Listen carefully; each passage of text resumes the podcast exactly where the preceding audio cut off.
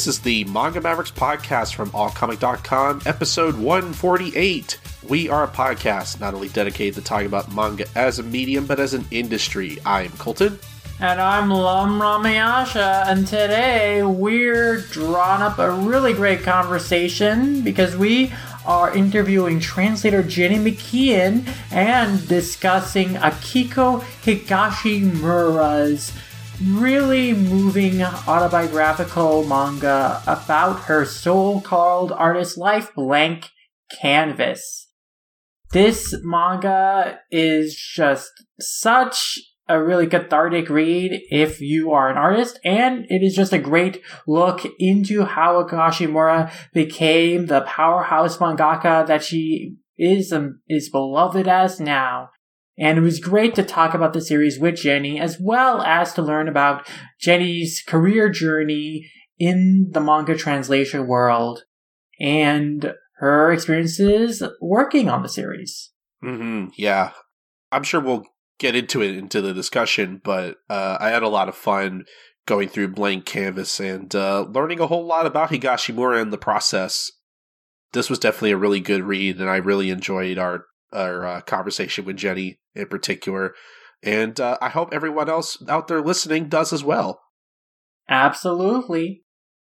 But now I think it's time for us to paint a picture of the life of a manga translator and the so called artist journey of one Akiko Higashimura and draw up our interview with Jenny McKeon and our discussion of Akiko Higashimura's autobiographical manga, Blank Canvas.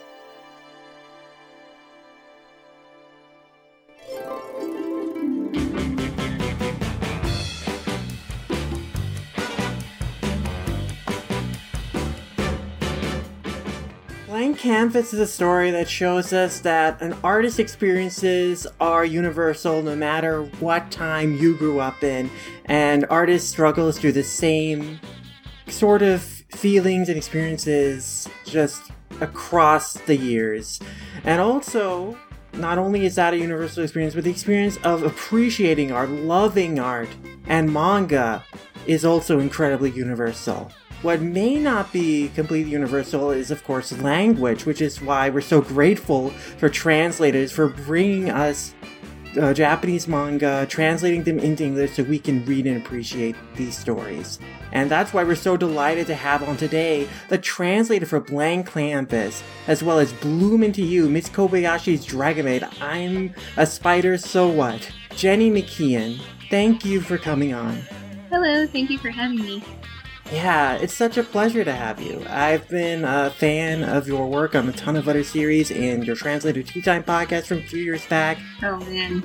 Yeah, yeah, so it's really great to have you. And of course, I'm a huge fan of Akiko Higashimura, and Princess Jellyfish is one of my favorite. All her manga are my favorites, and Blank Canvas in particular really hits uh, close to home for me. Mm-hmm because I mean I also went to art school, so a lot of the experiences that Higashimura recounts and her journey as an artist is mm-hmm. so impactful and relatable to me.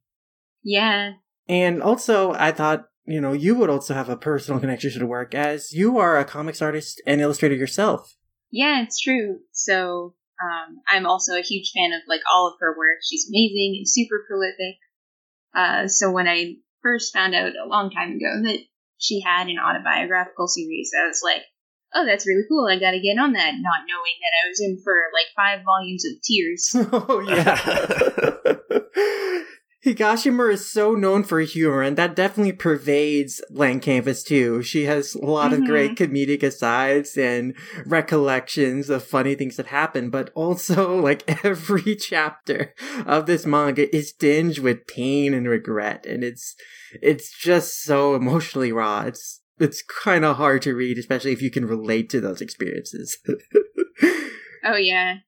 You, like, let your guard down thinking, oh, it's about art, and, like, she's joking around and being a dumb high schooler, and then it'll a chapter will end with like, "What do you think of that now, Sensei?" Yes. Oh and my I'm like, gosh. Oh God, why oh is God. she dramatically talking to Sensei? What's happening?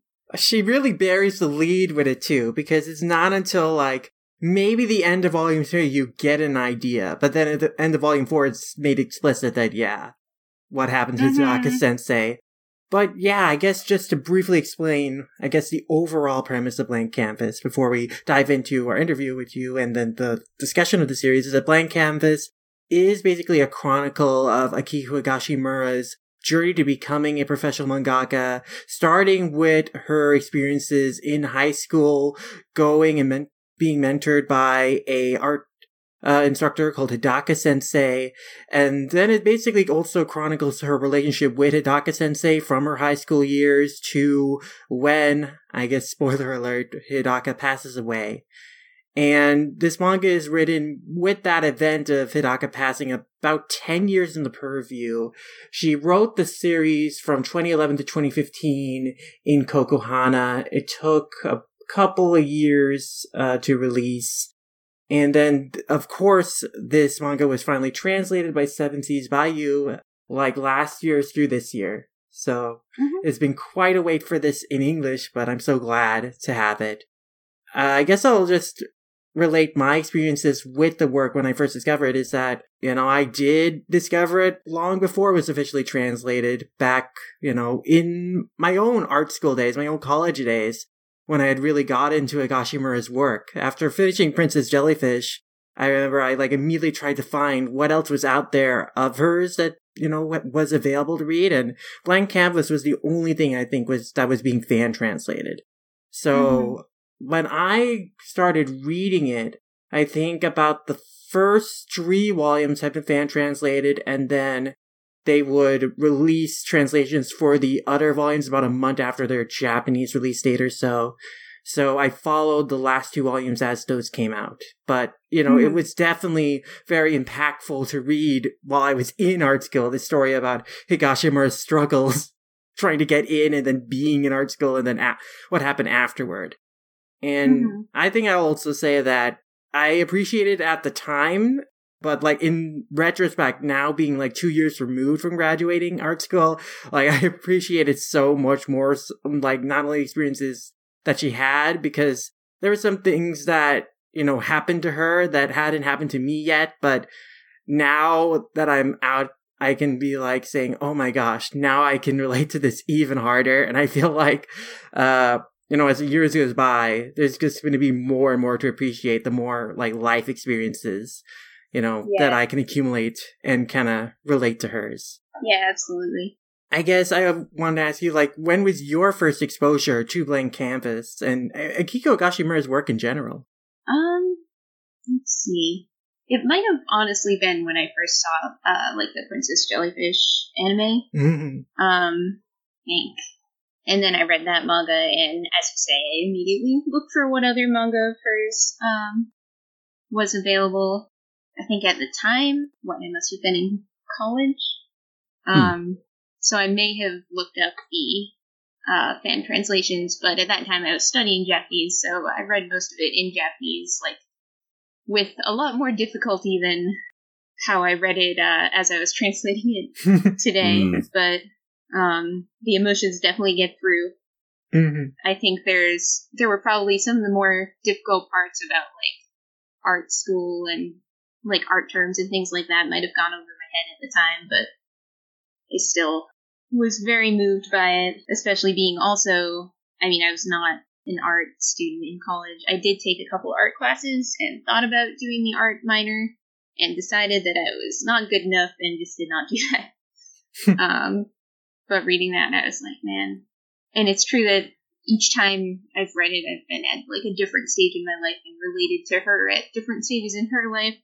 I do remember being a high school kid who was like full of myself and my was gonna be the greatest artist ever and also a writer and like maybe also like a marine biologist or something.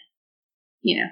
Oh, I, I think every young artist has those delusions of grandeur. Like you're gonna do something super amazing. You're super talented. Everyone's gonna love everything, and then like, of course, like reality, and then adult problems seep in, and then yeah, mm-hmm. as Higashimura explores, it's a lot of different challenges that test your confidence that you have to power through. Mm-hmm. But before we dive more into the work, I want to trace back your own journey as a translator, as an artist yourself in the comics you make. And I think I, the place I want to start is like, where was uh, your first introduction to manga? How did you get into manga? So, I actually had to really rack my brains here. this was a long time ago. But I want to say, I think my first introduction into really like Japanese media in general was stumbling on Yu-Gi-Oh! on like Oh. Saturday morning on WB Kids, you know? Mhm, Oh, yeah. Um, the 4Kids dub, the famous one. Um, and immediately just being like, "What is this? This is so cool! Their eyes are so cool." uh, Their hair is so cool. yeah, their Mhm. hair is so gravity defying. so I immediately had to know more, and soon wound up finding out that there was a comic and that it was in a magazine. Because at the time we still had Shonen Jump as an actual print magazine in English. Oh, Mhm. yeah. Um, not that digital Shonen Jump isn't also great because I'm subscribed to that as well. But uh, so yeah, at the time, I think we I dragged my mom to Walmart and found a Shonen Jump issue and was completely confused, of course, because it's all like in the middle of the story. But uh, I was pretty much hooked from there. I wound up, I think, we spent a lot of time in the manga section at Borders, and again, like I didn't really know what was what, and there wasn't either. There wasn't as much information on the internet at the time, or I just like didn't have access to it because I was probably like twelve or thirteen Mm. um, if not younger. So I kind of just picked up whatever had a cool looking cover. I remember buying, I was into Yu Gi Oh! of course, and then from there, Inuyasha, because I was like, oh, it's Yeah. another cool white haired character. What's that? um, I've had a type from a very young age. Mhm. So I picked up Inuyasha, uh, a lot of Clamp stuff, Chobits, Angelic Layer. I bought Ranma until my parents looked inside of that and decided I was not buying Ranma anymore. But oh no. um, the same thing with Chobits, actually, now that I think about it. and Demon Diaries is the other one I remember being really into. Hmm. I find it funny how there are parents out there who who who will actually bother to look into like, hey, so what is my kid reading anyway? Well, I think that's Mhm. actually probably the responsible thing parents would do. Yeah, no, my parents were very involved, and actually, my dad wound up getting really into manga and anime and going to conventions with us and stuff. That's awesome. Um, my mom didn't really get it, but she's very supportive. Did he did he get really into Inuyasha like that one uh, Oh, robot, the chicken, robot sketch? chicken sketch. Oh my god. no, but he he got really into like Evangelion. ah, yeah, Oh, okay. yeah. He actually cosplayed Gendo Whoa. and became somewhat famous for it at Anime Boston because he was there cosplaying him every year, which is hilarious because he's a great dad. Cosplaying yeah. the worst dad. Complete 180 from Gendo, it sounds like. Yeah. That, that's But pretty yeah, I guess I was really into shonen more when I was first getting into it. I mean, I was also in my like not like other girls phase, so I was sort of secretly interested in shojo, but didn't really want to read it. So I pretty much missed the Sailor Moon phase. A girl hmm. into shonen, you don't say. I know. It's not. I mean, that's Was Yu Yu 50% of the Hakusho not supposed to just be about a bunch of hot guys for like girls to watch? 'Cause Oh no, it definitely is. I It think I missed the memo definitely on that one. so when did you start exploring more shojo work then? Ah, good question. Um, I mean, I mentioned Clamp. Mm-hmm. I really Yeah, like yeah. Angelic Layer. So I guess and Angelic Layer is kind of like actiony, so maybe that was the sort of gateway into more of that stuff. Because then I looked at their other stuff and I'm like, oh, but these are just people like blushing and misunderstanding each other. Um, but I really liked it, and I eventually subscribed to Shojo Beat as well. Mm. I still have a few issues of that. They were printed in colored ink. They were so cool. Yeah, Um, like the magenta ink. Yeah. yeah. So by then I embraced my love of shoujo as well. Mm. I guess maybe Demon Diaries that might count as a shoujo. That was my accidental uh, first glimpse at BL Ooh. because I'm pretty sure I thought that the main character was a girl. Although Demon Diaries, I think is not Japanese. now that I think. Hmm. It might be manhwa. I would have to look again. It's kind of an obscure one, but I remember it being really formative. Awesome. Yeah, it does look like it was a manhwa, but yeah. All right, yeah. Did uh, did Tokyopop release it by any chance? It looks like, I mean, That they're seems right on the likely. spine. Mhm. okay. yeah.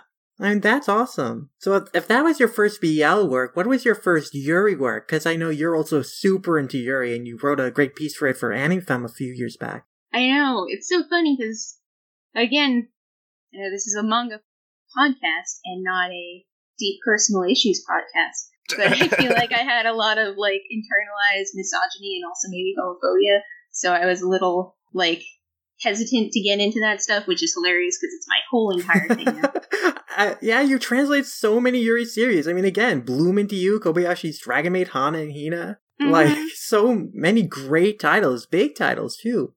Yeah, no, I've been really lucky because I got Dragon Maid before it got in. Well, Dragon Maid and Bloom into You before they got anime adaptations. So, um, you know, hashtag into it before it was cool. But maybe my first Yuri. I don't know. Does Dot Hack Sign count? That's like Ah. a secret Yuri. Interesting. I mean, I have to watch that then, because I never got into Dot Hack a whole lot. Yeah. Well, this is then a spoiler for like a early 2000s series, but I think at the end you find out that Tsukasa's player is also a girl. Hmm. And so it was secretly Yuri the whole time. Because Nice. they've kind of got a relationship with, I want to say her name is Suru. Mm-hmm. Um, yeah, other than that, first Yuri, I don't know, because I feel like it didn't really come over here as much as BL at the time. Mm-hmm. Even when I first started translating, there was much less Yuri on the shelves than there is now, which is awesome. I mean, awesome that it's on there now, not awesome that I couldn't. So I feel like I couldn't find it in when I was like in high school. I probably wouldn't have just stumbled on it on the shelves the way you might stumble on BL. Mm-hmm. So it was more like having my own little Yuri headcanons about series that did not actually have any like queer content in it. But you know, isn't that how we all get by on those prims? Oh, definitely. I mean, what were your some of your favorite ships then? Oh gosh, like early days Yeah, yeah. of manga. Um, kind of trying to think. I was mostly reading like extremely straight shonen shoujo at the time. and shonen where you like don't even have two female characters to put together. Yeah. I mean, the boys usually have more chemistry with each other than with the girls. Mm-hmm. I mean, Mhm. aforementioned Yeah. Yu Yu Hakusho, a lot of Hiei Kurama, a lot of Yusuke Kuwabara. Oh my gosh. Um, my best friend in like middle and high school was very into Hiei Kurama and um, Kenshin and Sanosuke. Mm, yeah, Uh, that's a good one. So actually, I think the first um, female characters that I remember drawing a lot of shippy art of was like our own OCs, which there's probably a lot to unpack there, but you know.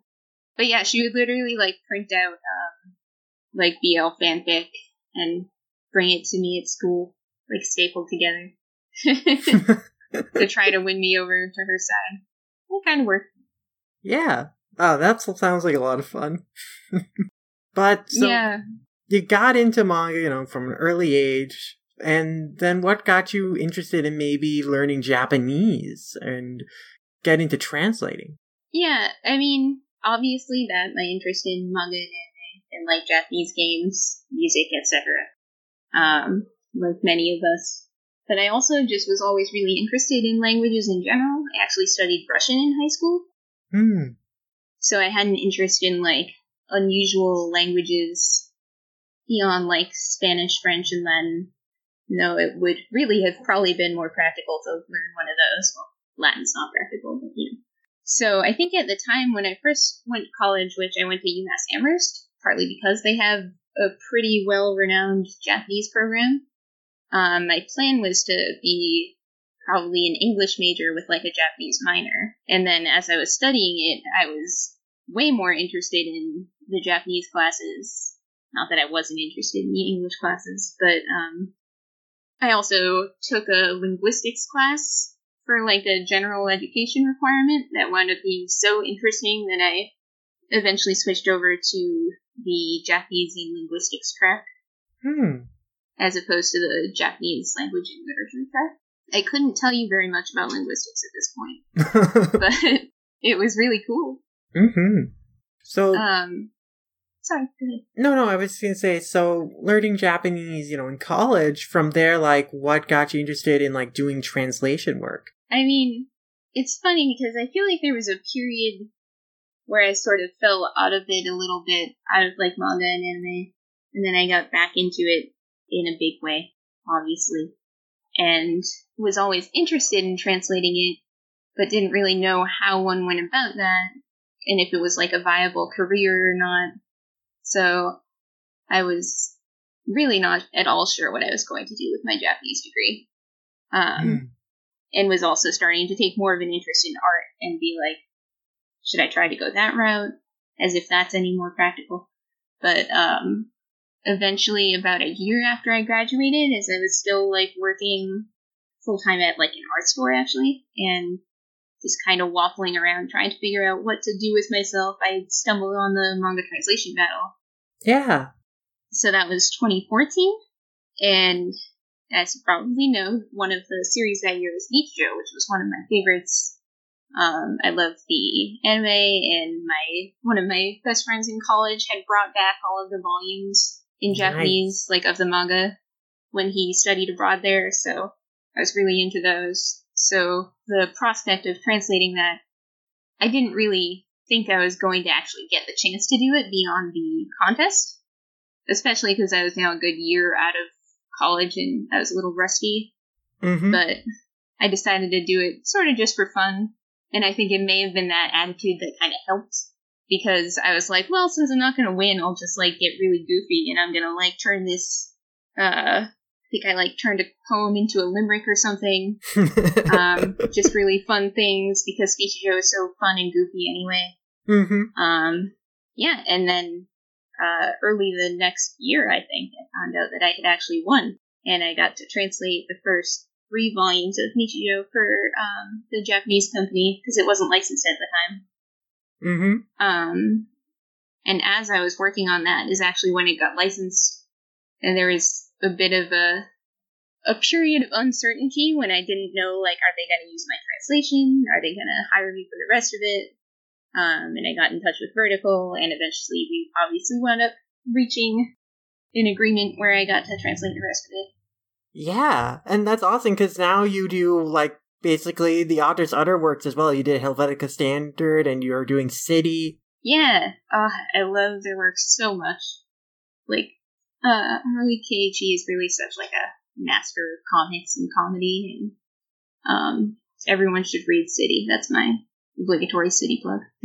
Thank you for bringing it up because I really love that series. Mm-hmm. Yeah. I mean, I want to dig more into it too because I do really love everything that I've read of theirs. They have like a great comedic style. Mm-hmm. But also, it, that must have been a difficult series to translate too, especially when it gets into a lot of punny territory. Oh my god. Yeah, Nisha was quite a um, trial by fire of a first series, I think. It's so full of extremely Japanese jokes, um, extremely like specific cultural references, not only to Japan but even to like Gunma, the area where it's set. And yes, lots of puns and that sort of thing. I really love puns. Mhm. I've always loved puns, so I find them to be a fun challenge most of the time. Trying to come up with something that has a similar meaning but is still funny, because I'm not a huge believer in like jokes that you need to read the translation notes to know why it's funny. Mm-hmm.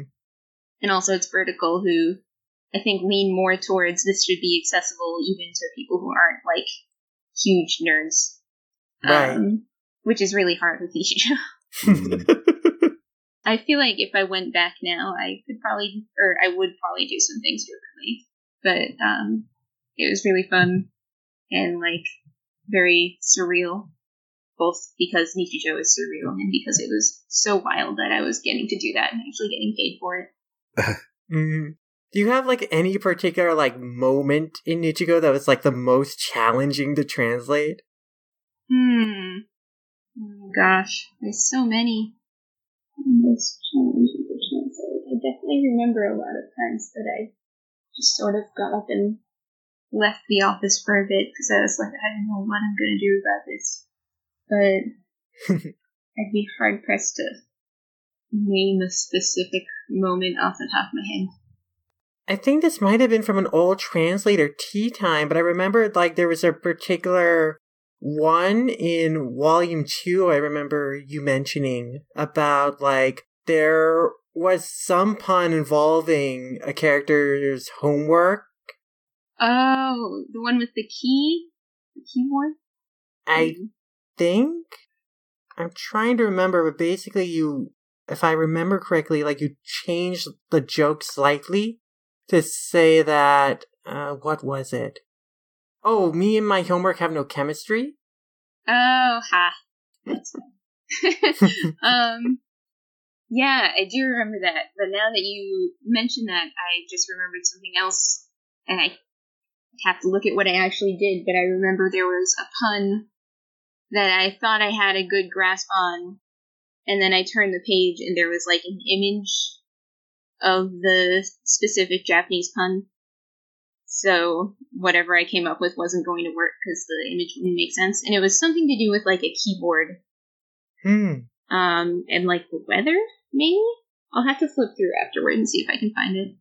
Oh. But there's a lot of stuff like that where there's like a pun with an accompanying visual that makes it a lot harder. Because if there wasn't like a specific image, then I could just come up with a similar joke. But if there's, you know, like a cow in the background or something very specific like that, I have to figure out a way to make that make sense.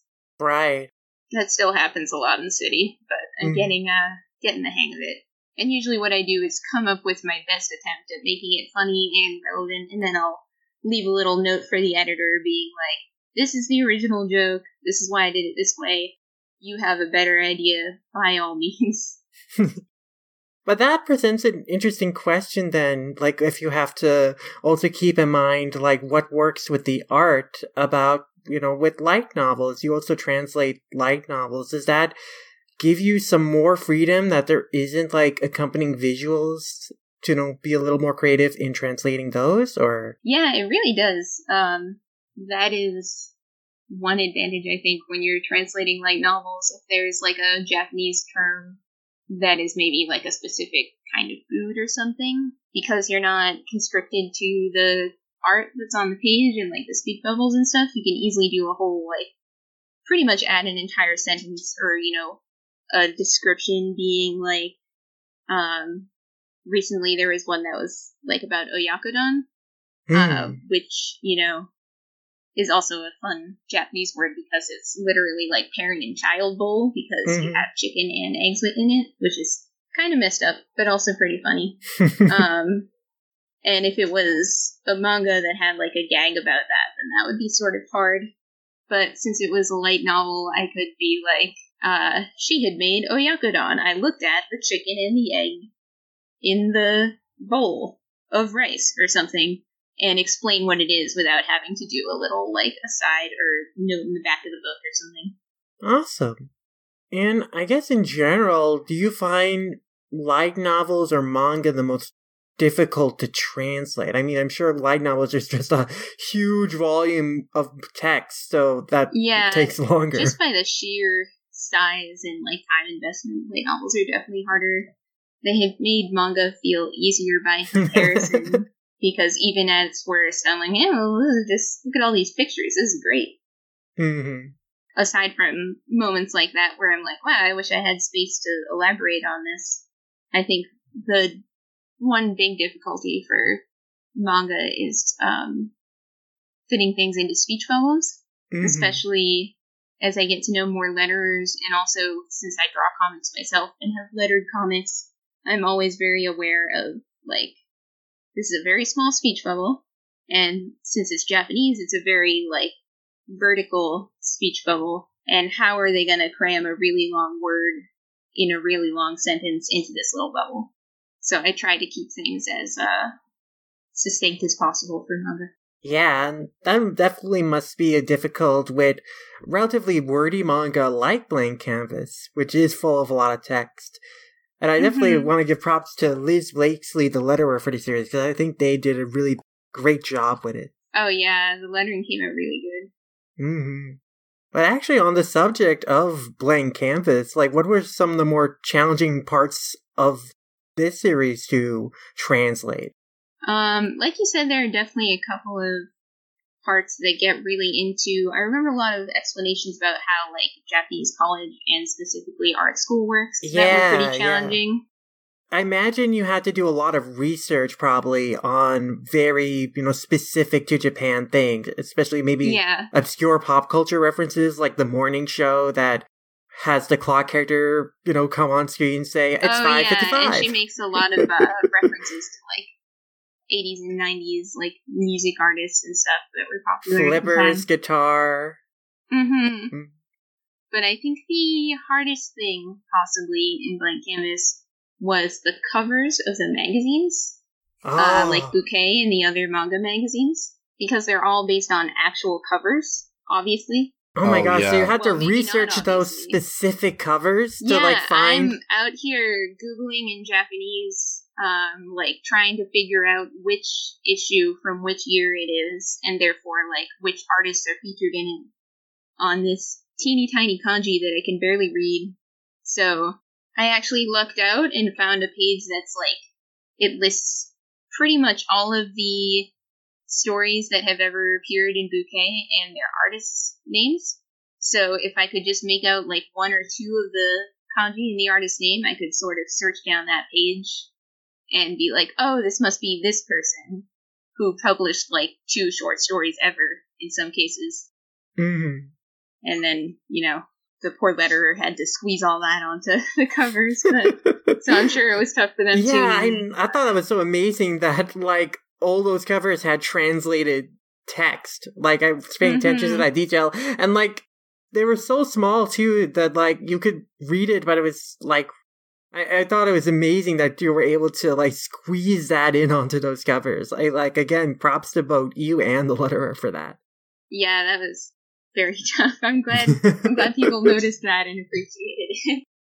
It was also really fun, you know, to look up all of these old magazine covers and stuff. But yeah, it was pretty tough. hmm Yeah, I mean, I imagine there has to be a lot of research that had to go into it, considering like this is going back like the stuff she is referencing from like the '90s, like 30 years ago at this point, 2020. Yeah.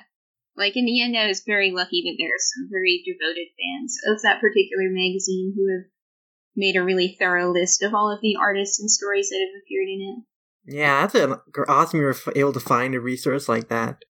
Mm-hmm. Those are those are the best uh, moments, or you know, among the best when you find a really thorough resource for something really specific. Mm-hmm. And you'll sometimes I'll like send it to other translators and be like, guys, look what I found, even though it's like only really helpful for that very specific situation.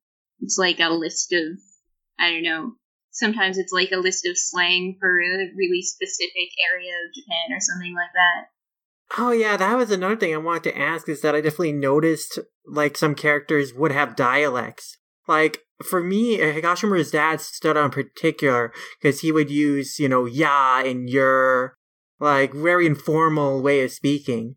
So like, yeah. how is the difficulties of like kind of matching the dialects for different characters too? Yeah. Her she's from Miyazaki. Yeah, so yeah. the dialect there was is not as like thick as say Osaka Ben, but I was trying to replicate it without it being super distracting. There's always this is always an ongoing conversation in translation because I don't think people are as quick to accept anymore. Like, so I gave them a Southern American accent and called it a day um, because that can be like really distracting, and you want the American readers to have the same like reading experience as a Japanese reader would.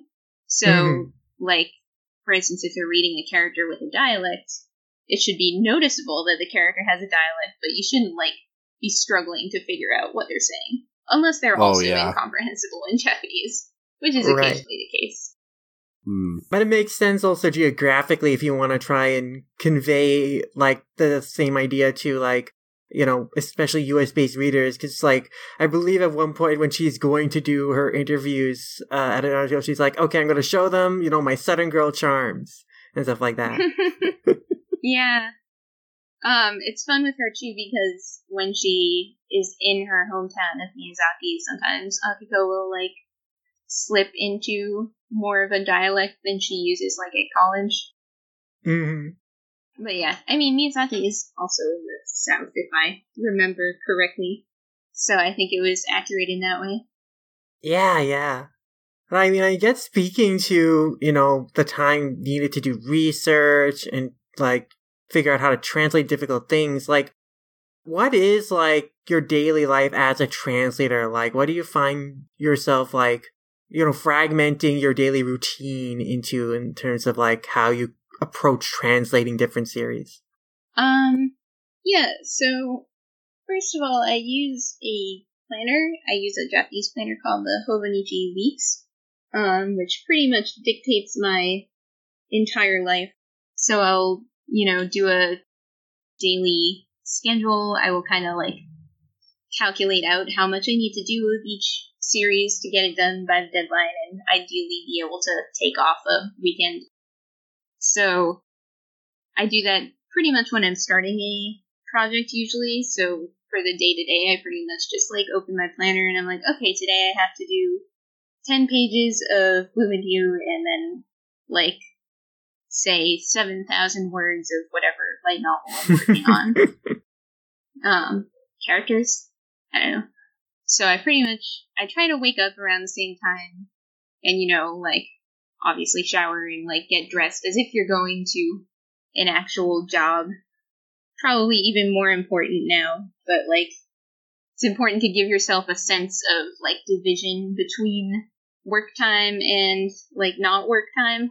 Right. And I'm lucky that I have an office that helps me that distinction. So, you know, I'll get up and go about my morning routine, maybe do a ring fit if I'm feeling really ambitious, and then get to work on whatever. Usually I try to do the harder project in the morning because that's when I'm feeling sharpest. By the afternoon, I'm like already thinking about wanting to, you know, play video games or whatever I'm gonna do afterward. But so I'll work on one project and then have like a lunch break for an hour or so and then shift to the other project is my ideal schedule for a day because usually I'm working on at least two things at any given time. Yeah, and then, you know, I try to be done with work by like five or so. I set a hard line of like after six, I am not gonna work no matter how much is still left to do. And sometimes that time is later, and I know for a lot of other people it's later if you're really busy, but you know, downtime is important. Mm-hmm. It definitely sounds like you had a stronger uh, work-life balance than Higashimura in her early career did, for sure. With Absolutely. her working late into night without even realizing it.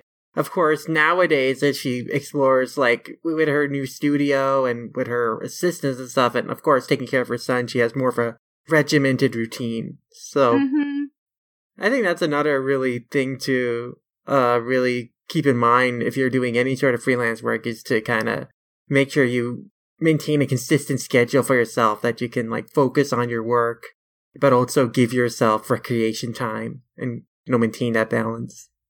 Yeah, it's really important, and it makes a world of difference that I think you don't always realize. Like the difference between a Saturday where you work for two hours and then relax, and a Saturday where you just relax and don't think about work at all is like really big. Mm. And you need those total days off once in a while to like reset your brain, or you will burn out. And I have burned out. And yeah, that's also something that's very relatable in Blank Canvas. Um, because I am also not like a particularly disciplined person. I have a very short attention span. Um, oh, same here.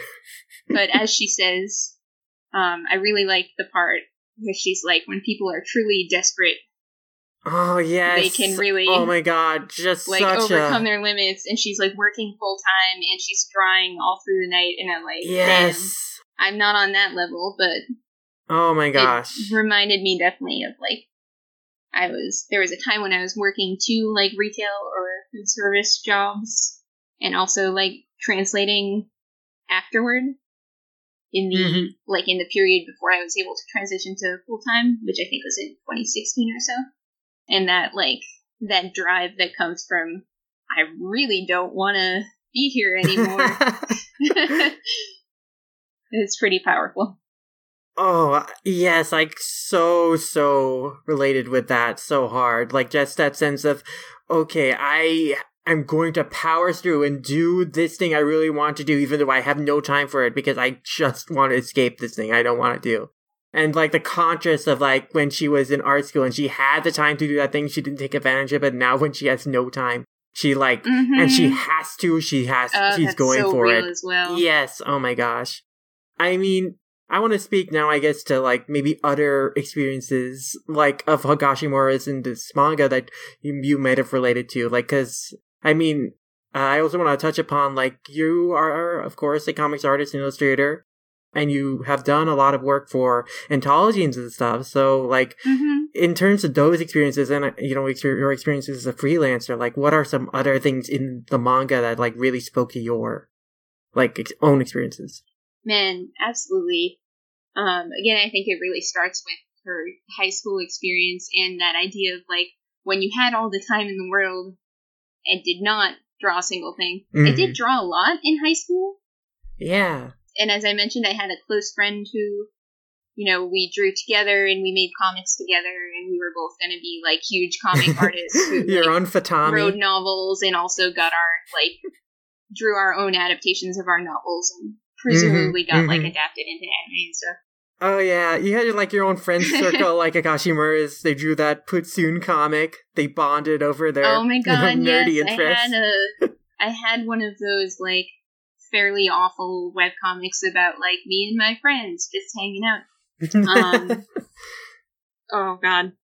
But other than that, like other than the webcomic and the comics that I did with my friends, I really never finished anything. And that is a lifelong problem that I still struggle with. no i i I get can relate excited, I start a project, I get bored and distracted, I start a Mhm. different project, the other project doesn't get done. Um and so you mentioned anthologies, that is really one of the best ways that I know of to make myself actually finish a project is having a deadline and a reason to finish it.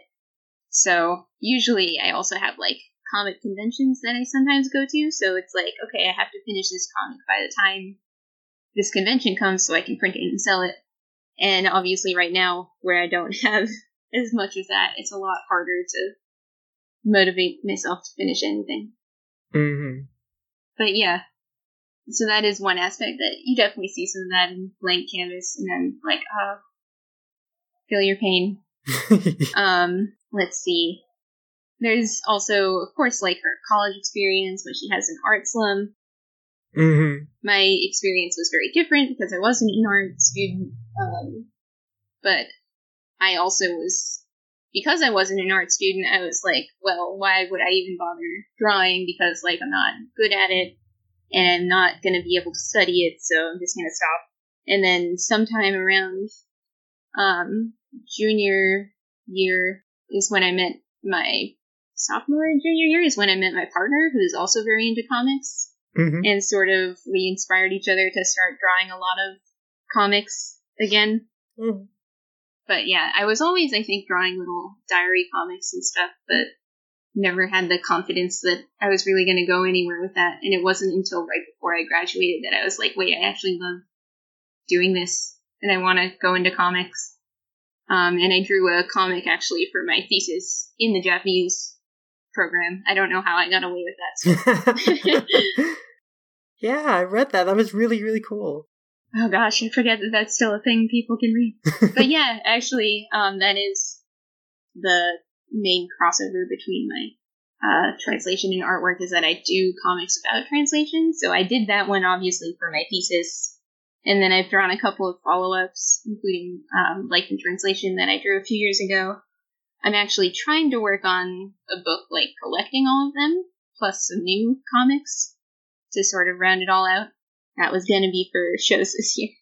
But as Oh. soon as everything started, you know, hitting the fan, work on that sort of took a backseat a little bit. But I'm gonna try and get back to working on that. Oh, that'd be awesome.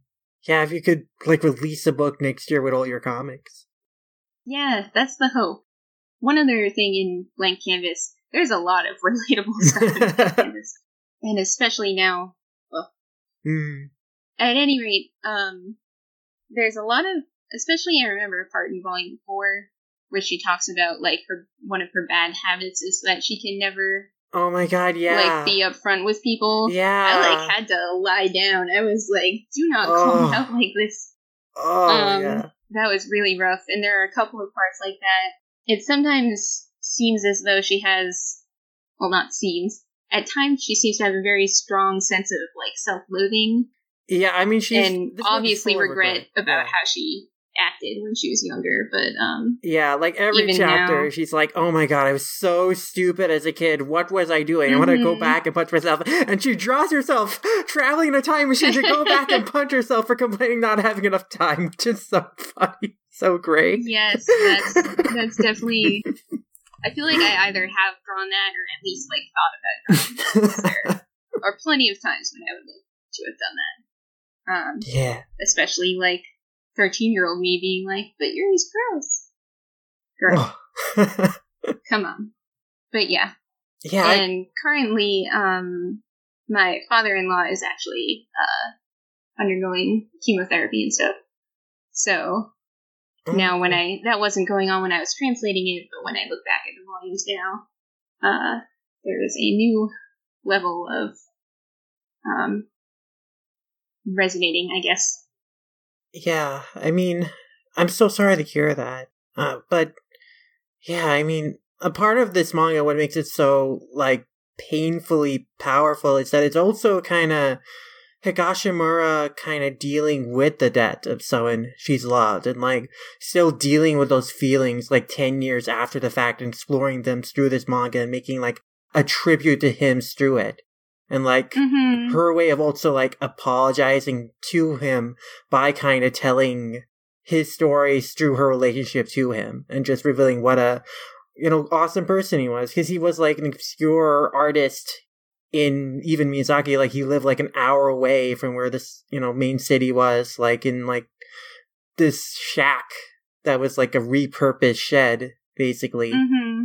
and so he was just like a small time local, you know, arts uh, instructor who he didn't like take like a lot of uh, payment for like his services, and he actually did a lot of instructional work for free, basically like overtime Mhm. to help students because he just really cared about art. He was really passionate about helping young budding artists, and so like he left a huge impact on her. And yeah, I also could relate to like her feelings. Like there's there's this moment where of course when she like comes and visits him for like the first time after like he told her that he only had four months to live and she's like surprised that oh he's actually doing very well Mm-hmm. you know he's invincible like i think that he will you know still be healthy and strong and so she kind of leaves after that and she doesn't think anything of it but when she and she describes it like going to the dragon palace and like you know partying and having Oh, a fun yeah, time and then coming so back good. and yeah and like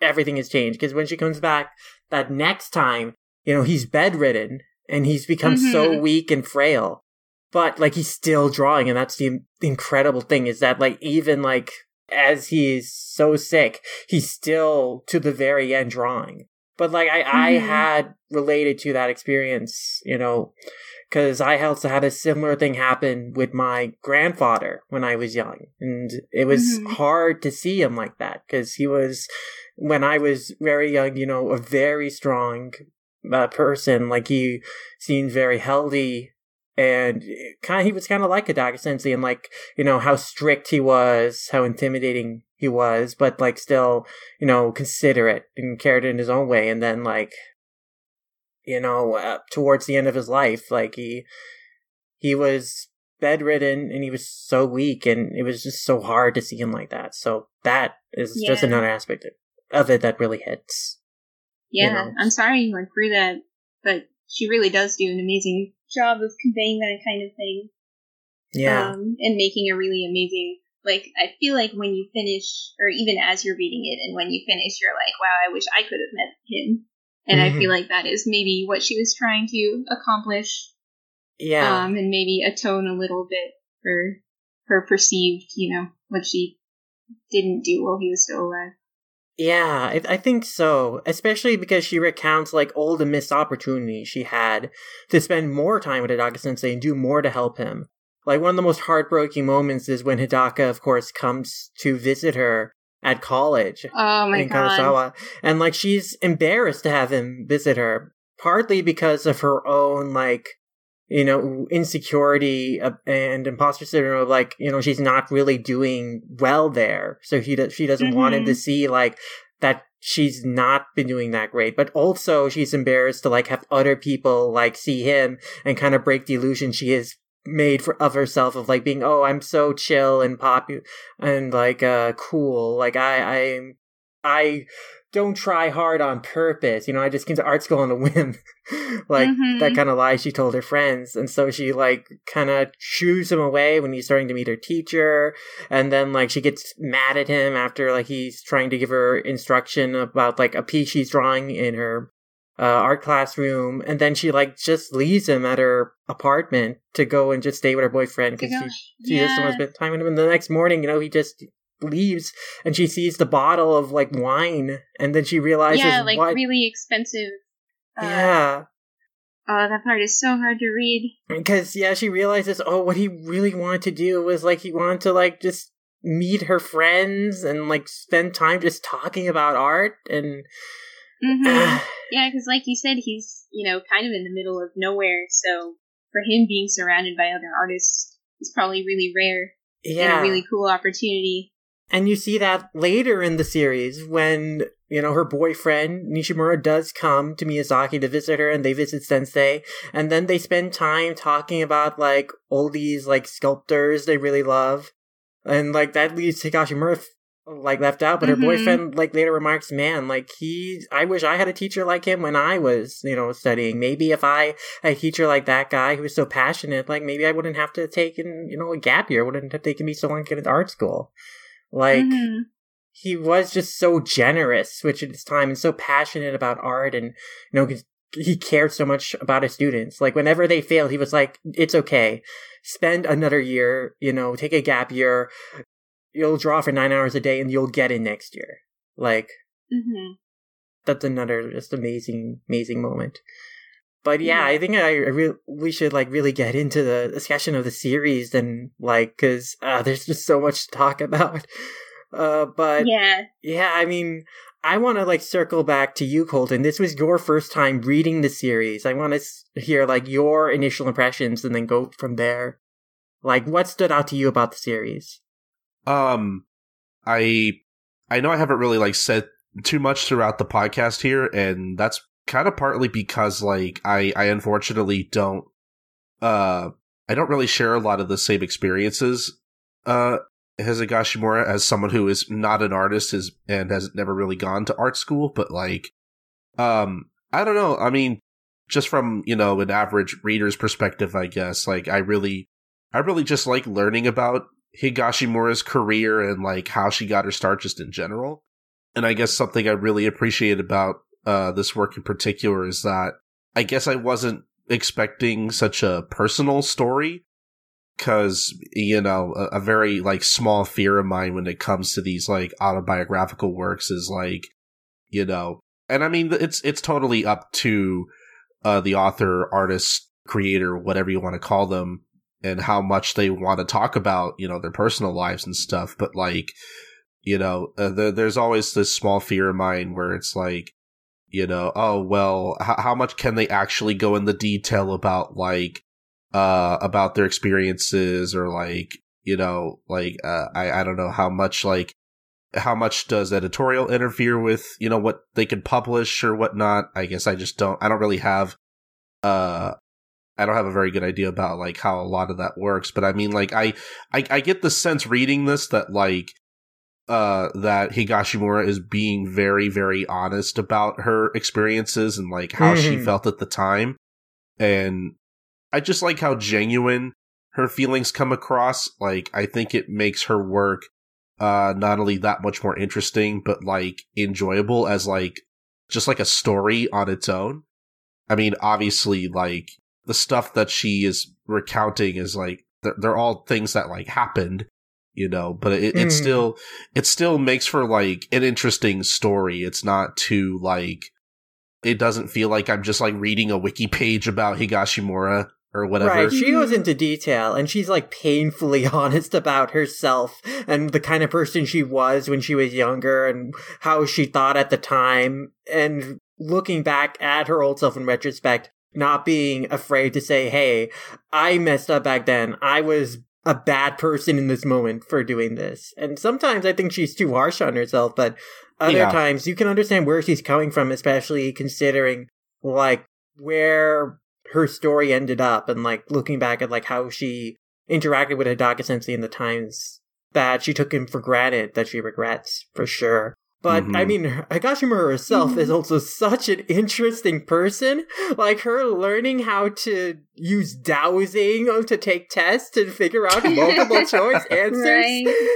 and then like scoring incredibly well, like on tests, but barely actual studying to the point where, like in high school, she was called Miracle Girl for like getting Mhm. like over 80% on like a a test that like kids who studied really hard you know weren't able to do because like they changed like the formula or like how they usually do the test like that year and then later when she went to college and she was doing really well in french she got 98% on a test without knowing any french just because she knew how to take multiple choice tests so yeah, well Yeah, that was really incredible.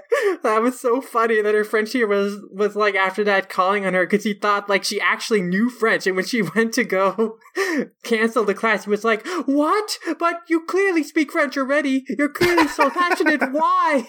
Why are you giving up on this thing you clearly love?" And she just couldn't like admit the truth. It was so awkward. hmm Uh, like Higashimura, Higashimura herself is just really interesting as a person in terms of like not only is this experience like this relationship she had with her mentor so unique, but like everything around it from like her early experiences, like making friends and like drawing comics and art in school, and then like all the friendships she made through college and afterward, like she recounts a lot of really, really great memories and describes them in great detail in such a fun way.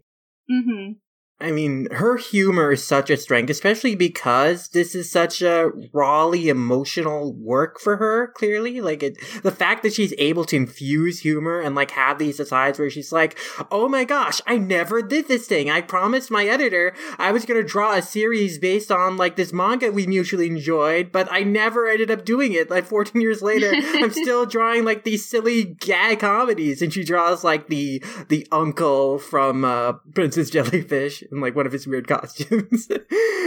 Um i really i really appreciated the moment where she literally uh, uh the, the the one page where she's literally like i wish i had a time machine and someone just comes Yeah, in yeah, I actually like- do have a time machine and then she uses yeah, it to the moment where she travels back and punches her past self. Yeah, like that was great.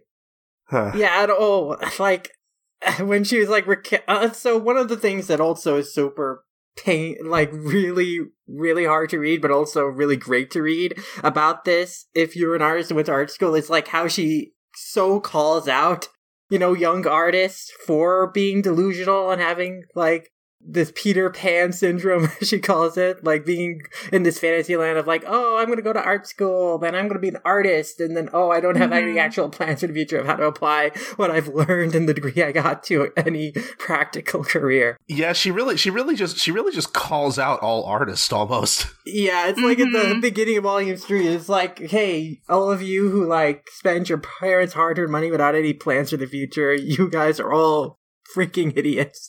And then she like goes to her son and says, Hey, son, like, please, whatever you do, if you're gonna study art, I'll support you in your future, but if you study art, please at least study design. And her son is like, That's okay, mom. I'm gonna become a professional su- uh, soccer player. And then she's like, Oh, you're gonna become an athlete? That's much better. Thank God. oh thank god Uh, the, the asides with her son are also great. Like anytime we flash Mhm. back to the present and see like President Higashimura and like her lifestyle, and then like think back about her past self, it's just another great unique appeal of this series.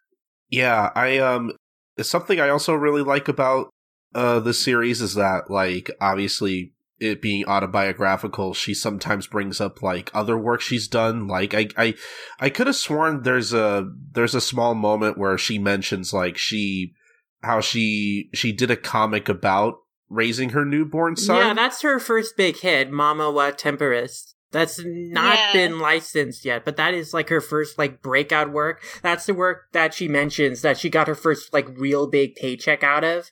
oh, even before uh, Princess Jellyfish. Yeah, no, that was before Princess Jellyfish. Oh, okay, Yeah. interesting.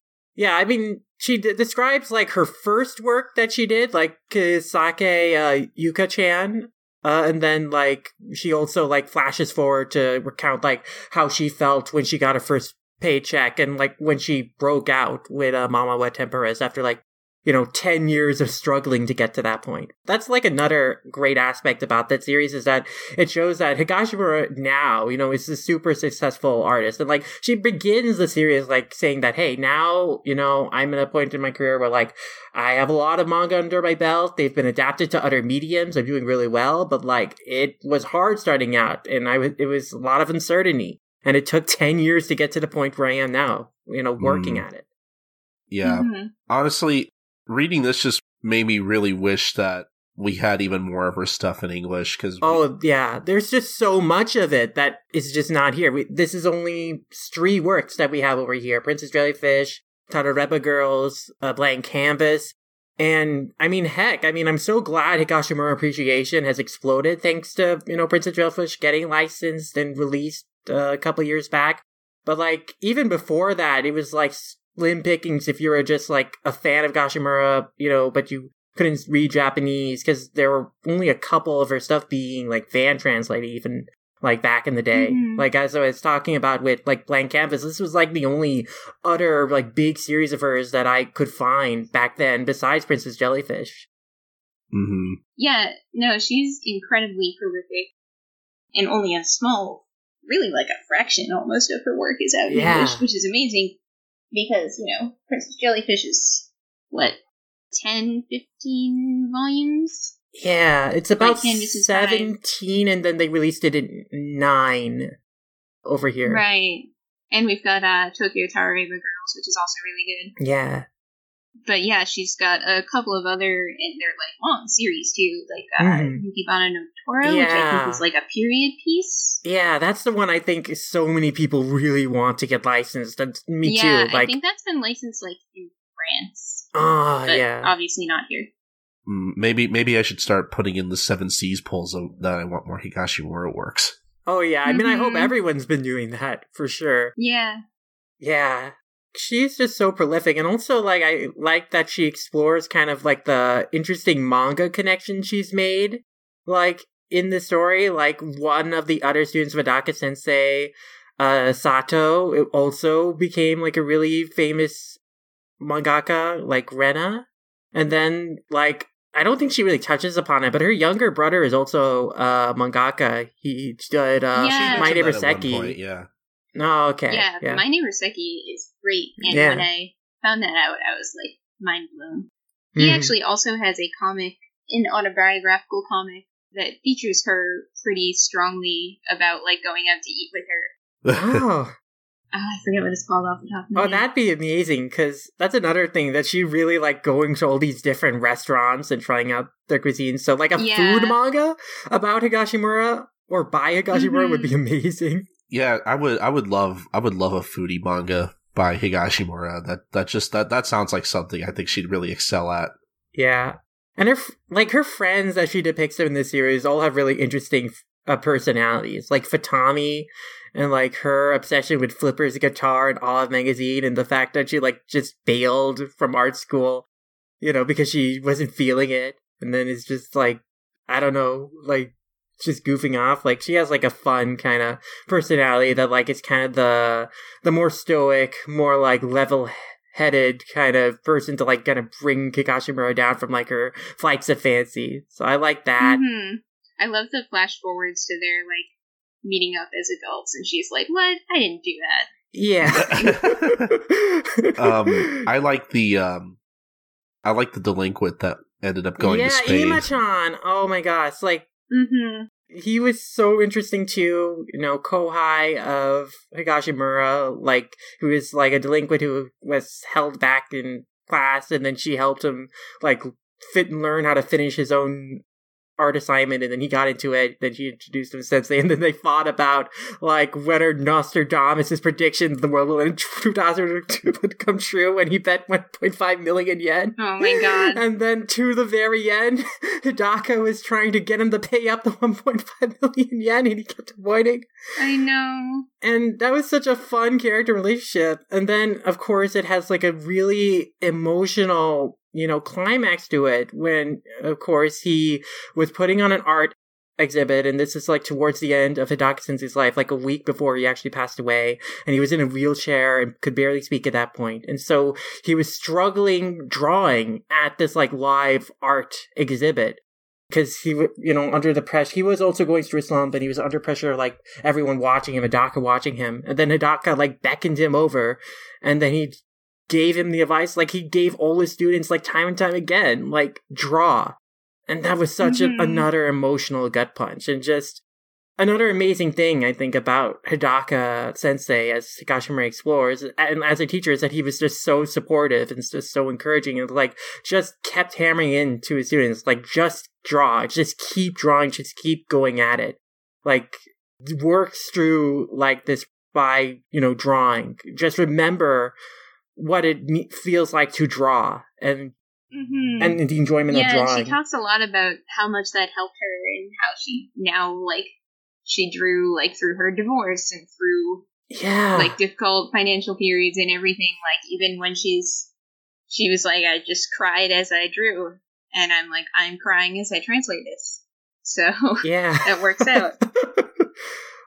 oh my gosh, yes. I mean, she yeah, she talks about like the period after her divorce was like her, you know, darkest period and drawing really helped her through and that's because of Hidaka's encouragement. And so Mhm. this is another scene that was incredibly real to me. And actually, you know, I read this series while I was in art school, but this is before this even happened, which is so incredible to me. Like before like this similar experience happened to me personally. But you know, and that was like when she was, you know, in art school, she was in the slump. She came back home during like the break and she had to finish a couple of pieces to present, but she was having so much trouble like drawing them and she just broke down at home that and she just Mhm. had, like had to admit to her parents like I, I don't know what to do i can't draw and like and she just like bawling and like i had a very real very similar experience to that Mhm. when i came home from break, I also had to finish some assignments. I was under a lot of stress and pressure.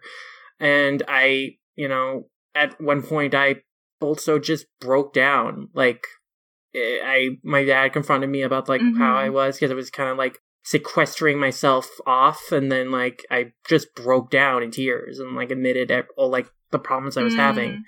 And Mm. it was it was really hard like raw time. And so i mean that entire experience of gashimura is like in art school and this sense of hey i finally made it here to like the dream place that i wanted i worked so hard to get into.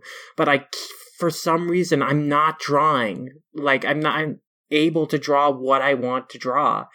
And i you know procrastinating and trying to find excuses to avoid the problem but that just making it worse and everything just compounding upon each other and just making it like a really miserable experience like just making and ex- exploding that imposter syndrome and just that you know sense that you've lost like what you what was like a cornerstone of what made you you and Mhm. then just trying after that to kind of recover and regain that love of drawing and that ability to create again because Mhm. I mean, like, I also, like, you know, before I went to art school, I also was drawing so much in high school and as a kid. I made my own comics. I had that similar problem where I often wouldn't finish them, but I drew pages upon pages. Like, I did so much. Mhm. And then, you know, going to art school, like, Higashimura, like, it goes into like how some, what some of the classes are like, and those are very similar to like kind of the classes I had. Is like you know three hour life drawing sessions, uh, you know where you draw again and again like the live models and stuff, And so, I mean, I did a lot of drawing in you know college, of course, especially you know going into animation, you have to do so much drawing. But it's mm-hmm. like at the same time, it was just being in that different place, and also like having like that imposter syndrome of like you know feeling you're not good enough, and then feeling like you're not drawing the things you want to draw. You know, it it really it was like psychologically like damaging Mm-hmm. Yeah, so like that entire situation, like that entire second volume, it was like the hardest for me to reread, especially with like those experience in like in my own purview, because it was like I was just thinking back and having flashbacks to so many things that happened to mm. me. So it's like, yeah, gosh, Higashimura like very authentically depicts the art school experience, especially for you know a particular kind of person who struggled going to art school. And so that's why I also appreciate her, you know, calling out like art students who like do do like go to art school and like don't take advantage of the opportunities or aren't able to like excel seriously because like it is very expensive. Mm-hmm. So I think one thing also that I think that is kind of like a she doesn't outright say but it's kind of implied is that I mean, you don't really need to go to art school like to be a great artist because they talk about Hidaka Sensei. Hidaka Sensei uh, never went to art school. Like, what's also mm-hmm. really great mm-hmm. about him is that he was 29 when he first started like seriously drawing. He learned under a famous oil painter, uh, but yeah, he never had a you know formal arts experience. But yet he was such a great teacher and was such a great artist and was able to help Higashimura grow so much. And uh, mm-hmm. similarly, her career in manga was pretty much unrelated to anything she did in art school. Like she didn't start drawing manga or like really putting in the work to learn about making manga until after that. So yeah, I mean mm-hmm. that's just a call out from my own end. It's like you don't need to go to art school to be a great artist or excel in art for sure. Yeah, there's definitely I've seen a lot of uh, discussion about like the value of art school versus how expensive it is right now, especially like mm. in the current situation where a lot of schools are going to be like remote. Yeah, they're still charging the same amount, and a lot of people are sort of like, well, if you're not physically there, like making the connections, which I often hear is like a really one of the big draws of going to art school is connecting with like other artists and also people in the industry. Mm-hmm. And she certainly forms her own little like artist. uh Yeah, she does make friendships. Little band of artists, and I also, you know, have had my most productive periods of art when I have like friends around who are also drawing, kind of thing. Yeah. I mean, that's another thing she touches upon is that art is so collaborative, especially the kind of art she does. Like, it can't be done without the help of friends. So, yeah. that is really so important. Even after art school, when she befriends uh, Ishida Sensei, who is hilarious. Yes, oh my god, she's like a real life uh, Niizuma from Bakuman. Immediately, I was reminded of that character. yeah, she actually has at least one manga that's in English, um, Kaka Fukaka. I have not read it yet, but I bought it um, in the Kodansha sale. Oh, I gotta check so that really, out. I was really interested to read her work after seeing her as a character in Blank Canvas because she's hilarious and also clearly serves as like a part mentor, part just like colleague type yeah. of figure. Party drinking buddy. Yeah. Uh-huh. I love like when she goes over to help her out with her uh, deadline and she just sees like her workplace and her assistants are yelling at her for like falling asleep and then she's like so excited to see like artists in like a living corpse state where like they're all just dead mm-hmm. exhausted after barely making the deadline yeah she like witnessed deadline hell for the first time mm-hmm. i should have used that phrase I, think I, I think i said crunch which is also you know a good thing to call it but yeah yeah oh to circle back to that scene where you know Hidaka essentially helps her get out of the art slump, like that was so. The message he had there of like you know having her break out of that slump by having her draw what she was familiar with, like draw a self portrait. Like I mm-hmm. thought that mm-hmm. was so poignant. It's like, hey, draw. Remember like how you used to draw. Draw something that you used to do, and remember like you can do this. This is familiar to you. So he mm-hmm. really helps her regain her confidence, and then she still has like, of course, that insecurity imposter syndrome when she's like bringing like the heavy like canvas to her, you know, college review, which is another thing I can relate with because you know in art school you had to carry around like these huge Uh-huh. like canvas pads of like old, of this paper you had to draw on and you had to Yeah, I only took a few like drawing classes, but even then I had a huge hulking like uh wooden thing and I was hefting it down the hill and then back up.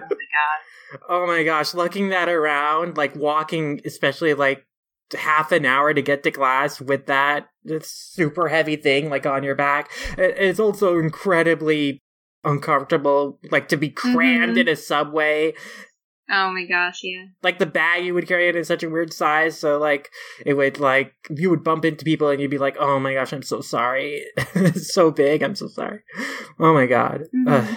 but yeah like when she's giving her review and she's like so nervous because she's seeing like the criticism others are doing she's seeing like the work her peers are done and seeing like oh no is mine not good enough but then she presents it and then the you know instructors are like hey not bad and this is coming after like having you know several like review sessions where her work had been like you know criticized and she'd been made to feel like ashamed and bad so like that Mhm. was that was such a really again relatable inspiring encouraging very real to life moment Yeah, the uh ego destroying review seems to be a pretty big feature of the art school experience.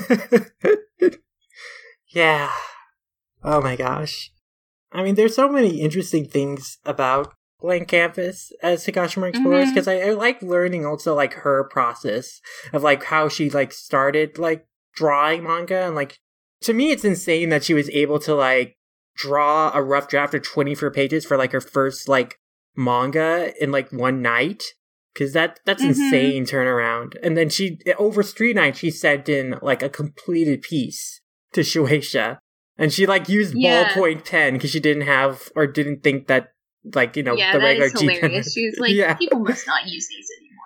But her work is so good that it won the prize, even though you know it wasn't in the good, a good enough quality to publish it. so that was Mhm. another amazing thing. And yeah, I like her learning curves, like the the steps she had to take to kind of figure out how to draw manga properly, and then realize, okay, I need to get help in order to complete this in time. So. First, you know, her mom helps her with the screen tones, then she calls her old friends to help her, and then, yeah, it just grows from there. And yeah, I like that she touches upon hey, art doesn't get any easier necessarily, you know, the longer things go on because she mentions like even today like it's still really scary and frustrating like when you're inking it's like oh man you mess up sometimes you have to make mistakes. But you know now that she's uh you know professional she at least has assistants to pass on a lot of her work too. So you know she doesn't have to Mhm. draw like a hundred page uh, chapter by herself which is another insane thing that she did. Yeah, that's something I love about this series is that it's you know it's personal and it's her journey, but it's also like really insightful into the manga creation process and the process of like breaking in to the manga industry in Japan and getting published and that kind of thing. Mhm. especially for that period in time like her recounting how she had to like rush to the train station to Mhm. have the express train like deliver the manuscript to tokyo and then also like remote meetings with her editors in person and then like her second editor like trying to convince her and Ishida-san to like move to tokyo so they can have meetings more often and stuff like yeah, that. And yeah, yeah. no, that's pretty wild.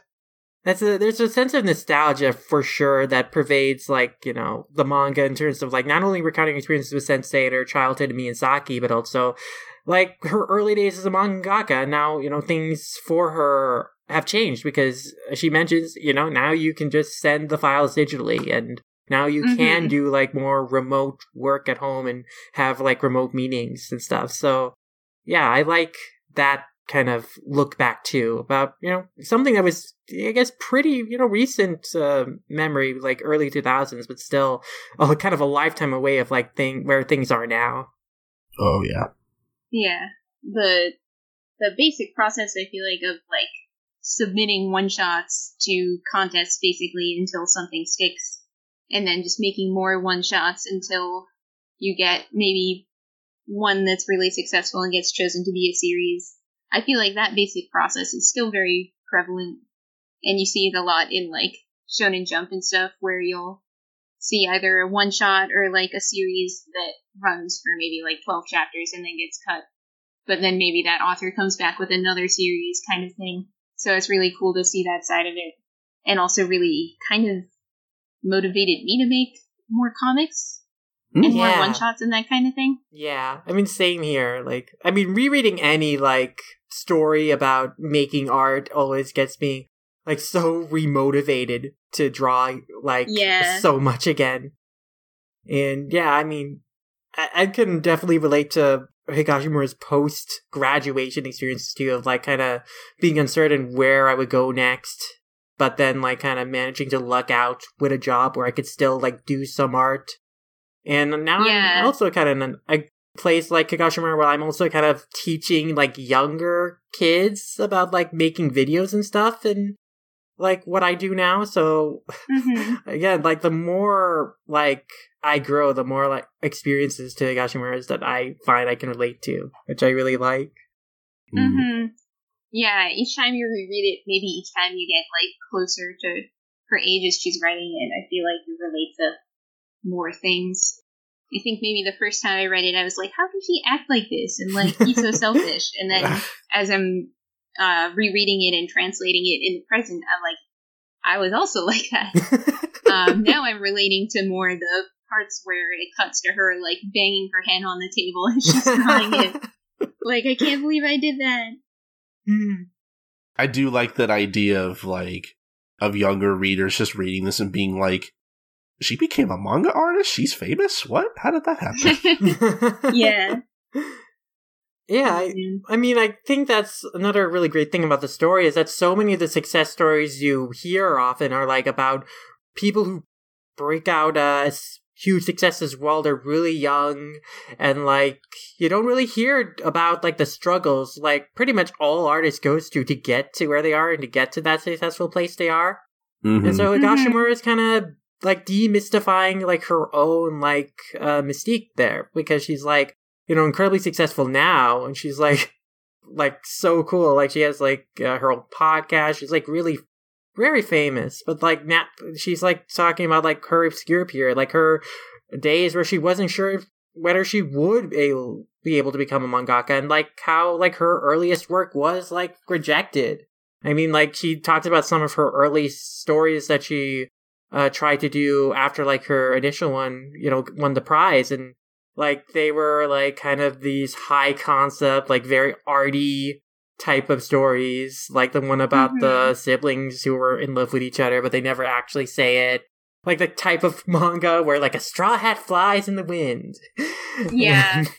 She has to learn like, oh no, just tell like a very clear story that is like true to you that readers will get and so she draws something like based on her own experiences working at the call center and you know with protagonists that resemble her and nishimura her boyfriend.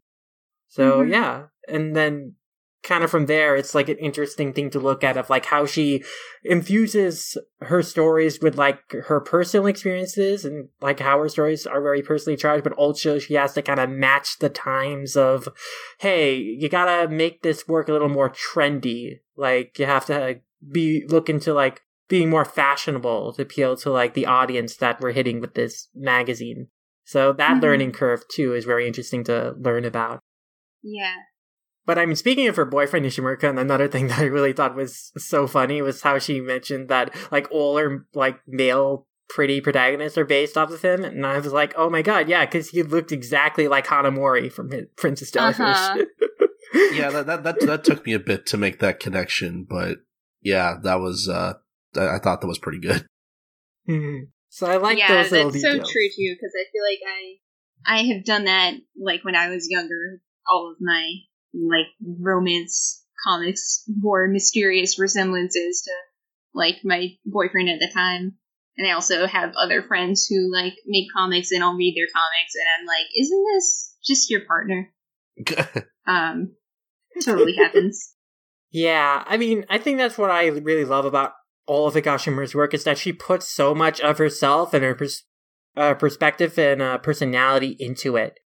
Like one of the reasons that I really loved Princess Jellyfish were, you know, not just the story itself was amazing, but also her autobiographical like comics at the end of every volume were also equally incredibly entertaining and reinforced the themes of the series and you know you learn more about like where she's coming from and like her idea process and that kind of like gave you a great sense of her as a creator and like what she was doing with that series and also mm-hmm. revealed like a lot of what she was writing like her interest in fashion her interest in like you know, these characters who just speak their mind, rage against the world for being like hard to understand or even mm-hmm. being frustrated at people in themselves or being like difficult. Yeah, I, I like how, you know, very vocal that personality of hers is in all of her work. Like everything is so emotionally charged coming from like things that she is interested in and things she wants to express to the reader. And like this, of course, is like the purest example of that is like an autobiographical manga of her like just laying all her like rawest emotions out there about like her regret and guilt about her relationship with her Hidaka sensei, but also like all trying relating like what he means to her, all the fun times he had I mean, they had with each other, and you know how he like really helped her in her career path, and just that nostalgic effect of remembering someone she really loved who is you know gone now. So yeah. Mm-hmm. Yeah, and on the topic of her process, she mentions um, as she's coming up on one of the tougher parts of the story that she often drew blank canvas, either like just barely planned it out right before yeah. starting it before the deadline, or in some cases even just went straight into doing the sketches without making thumbnails at all. Yeah, uh, which is pretty amazing. That is amazing. Like she didn't draw storyboards for it often. Like, and she would draw like basically two days before the deadline, she would just sketch it out, like very mm-hmm. stream of consciousness. And yeah, I think that makes it feel like it's like very much coming straight from the heart. Like, yeah. Really. Yeah, like she just lets herself like draw the story like as she's remembering it and thinking it, mm-hmm. it up. And I think that also leads to like some of those fun asides that she goes into, like the tangents she would go into uh, like again about like remembering oh my god i promised this editor like you know we both love mutually love this manga i wanted to make a manga like that oh my god i never did like that stuff mm-hmm. Yeah. Again that's like another huge appeal of this is that like it is just very you know laying it all out there. Like no no pretenses no holding anything back just everything as she remembers it. Yeah. And it's interesting because i feel like um these autobiographical comics are fairly prevalent in the like indie comic scene in the English speaking like indie comics. A lot of people do. Really frank autobio, but you don't see as much of it in manga, or at least you don't see as much of that like get translated. I think with like the rise of Pixiv and like my lesbian experience, we're seeing a big uptick in that kind of comic, especially mm-hmm. being like translated over here. But this was one of the first I think probably one of the first autobiographical manga that I read, and it just like really cut to the core and made me think about like what you can do with comics. Yeah, for sure. I mean, I, I really appreciate autobiographical stories because of like how personal the experience they relate are and because they're coming from such an authentic place like if you are someone who's gone through a lot of those same struggles like it is really encouraging to see hey here's this person, like they also struggled, but they found mm-hmm. their way and now they're telling their story. And so you are not alone. And there is also, yeah. you know, a big future ahead of you you don't know about yet that you mm-hmm. should look forward to and be excited about. You know, we'll yeah, which is an especially powerful message from someone as like successful as Higashimura. Yeah. Not that it isn't also powerful to see other people like who are sort of currently at the same stage as you are, but making comics about getting through it and that kind of thing. Yeah, for sure. It's actually it's been an interesting experience getting to translate it because I'm also in like the indie comic scene a bit in like America and you know the English speaking side. Um, there's been an unusual overlap because most of my indie comics peers and like friends, uh, they read manga, but they're not as into manga as they are like deep in the indie comics scene.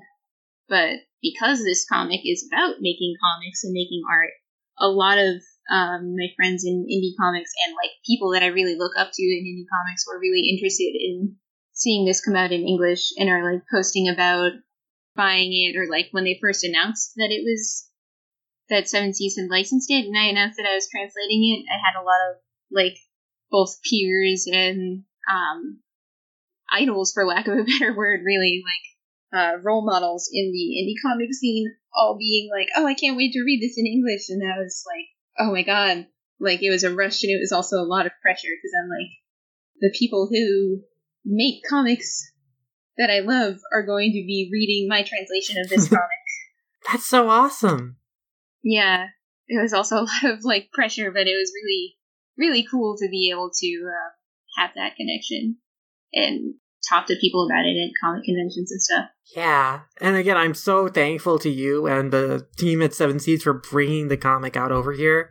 Because again, it's just such a personal story that is so relatable for like artists, especially comics artists and people who went to art school. But even in general, I think that Higashimura's experiences of being like kind of a flaky teen who really didn't know who like who had big dreams for a future, but like went through a period of her life where she wasn't really working towards it and wasn't really sure if whether she would be able to achieve that dream. Like, I think that experience is very universal to a lot of people. Mm-hmm. And I think she goes into a lot of universal experiences in terms of like her relationship with her parents. So like how sometimes they would like bother her or get on her case or push her to like take a job or whatever, stuff like that. Or uh, her again, like a huge part of this manga is her, you know, kind of exploring her feelings of grief and uh, exploring the feelings of, you know, uh, the memory of a dead loved one. So that's also mm-hmm. something just so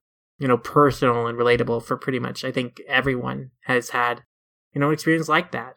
And so mm-hmm. I think that's just another incredibly valuable thing about the story too that you know makes the way she tells it, the, like as a tribute to him, and then you know the kind of conclusions she released to like what lessons and what things that he created that like still are a part of her everyday life, like how meaningful that is to her. Mm-hmm. Like, I think that's just so beautiful. Like just even if someone you know in our lives is gone, like there are still memories of them that help us keep moving forward. They're like artifacts they've left uh, behind that we look at and we can remember them fondly. And again, that is just so, so meaningful, I think. Just yeah. such a great point to make about uh, accepting debt and thinking about like past loved ones. Mm-hmm. But yeah, I mean, oh gosh, there's just so much to gush. It, it's just, it's a short manga, but it's just so packed full of like memories and like experiences that it's like, so much to talk about, but I think we did a good job of like going over the broad strokes and like even a lot of specific moments that really stick out. I mean, is there any other moments you guys want to bring out that like really spoke to you in terms of like not just the memory itself that Higashimura is exploring, but also like kind of the message from that? Oh gosh. Well, there's definitely the part in volume five, um, and this is like an especially rough one, but the scene, her last meeting with Sensei, and how like it was such a short and mundane thing that she barely even remembers what happened. That's such a painful and real thing because oh gosh, yeah. Uh, whether it's a loved one who's passed away or even just someone that you like lose touch with for whatever reason, it is sort of as cliche as it is. It's a reminder that you never know when like this might be the last time that you see someone. Yeah. And there's not always like a um you know, a dramatic like final scene of closure where you, you know, tell them how you felt about them and they leave their meaningful last words. Sometimes it's just like, oop, I gotta go. They didn't get my manga, so I have to, like, I'll come back and see you soon. I gotta go send this. It's like, yeah, okay. And that's it. Oh my gosh, yeah, she makes a point of it. Like, life doesn't work out like it does in movies or manga. You don't often get mm-hmm. that last goodbye with someone, you or be there for like uh, their final moments, or even just sometimes when you say goodbye to someone, you don't see them again ever. Like, people go in and out of her life. Like she mentions, like earlier, like her college friends, like she didn't see them for like 18 years until she went back to give a speech there. And it's like, Mhm. yeah, it's just people often like go in and out your lives and you don't really realize like last time you'll see them. Mhm. Yeah. Yeah. Like that particular experience with, uh, you know, seeing Hidaka and like thinking nothing of it, thinking like, oh, I'll just go back and see him another time. I have to get going. And like coming back and like, oh no, there is not going to be a next time. I mean, Mhm. yeah, I, I, I talked about it before, but yeah, had an experience like that too. So, man. Yeah. Yeah, there's so many there's just so many moments of like really deep regret Mm. Mhm. and I think we definitely all have a lot of those moments. Um, and there's not necessarily some big moral, which I think is something else that's good about it is that she doesn't necessarily try to moralize and be like, this is why you need to treasure people while you have them or that kind of thing. She's just like, Mhm. this is what happened and I can't change it and all I can do is write down like these feelings about it. Oh god. I'm gonna get choked up. Hmm. This manga's dangerous. Yeah. Oh man. Yeah. Yeah. I, it- just to kind of piggyback off of that, yeah, I, I don't really have any particular moments that stand out, but I mean, I guess, I guess even saying that, like, I really did appreciate the moments where, where Higashimura, you know, thinks back on particular moments with Hidaka Sensei, and she just thinks, you know, just in general, like, oh man, like, I should have really, like, I just enjoy how introspective she is about, like, uh, how she should have maybe cherished certain moments or how she could have like treated Hidaka sensei better. For some reason, the, the, the moment that comes to mind is, uh, when, when they're out like at a food stall and he gets her like this giant pitcher of beer Yeah. Mm-hmm. And she just thinks about how like she didn't drink any of that and how, Just a sip, yeah. yeah, how her current self de- definitely would have drank some of it. So just, just so- something about that, something about that moment really stood out to me in just like how it's, it's like such a small mundane thing, but like you can kind of feel the regret that she has while, you know, thinking back on that moment and just all the, all the little small moments with her spending time with Hidaka sensei outside of the art studio in general. hmm Mm-hmm. Yeah. It's just, again, just such a personal work that's really just about her. She's not trying to, like, use her story with Hidaka Sensei to, like, get at a broader message for the, Mhm. for the, like, reader that she wants to be, like, didactic about. Like, it's maybe something that she wants to express, like, hey, this is my regrets with my relationship with this person I cared about. Maybe that will resonate with you. But it's really about her just working through those memories and those feelings. If there's any Mhm. point where she is like directly calling out the reader, it is for like prospective and current like art students and artists who are like maybe struggling or like not taking their craft seriously. Where she's like, "Oh, I'm so frustrated about this. Hey, you don't be like me and waste your time at art school." Which I also very appreciate that call out. Mm-hmm. Yeah, she can she can be pretty harsh both on herself and on artists in general at times. Mm-hmm. Mhm.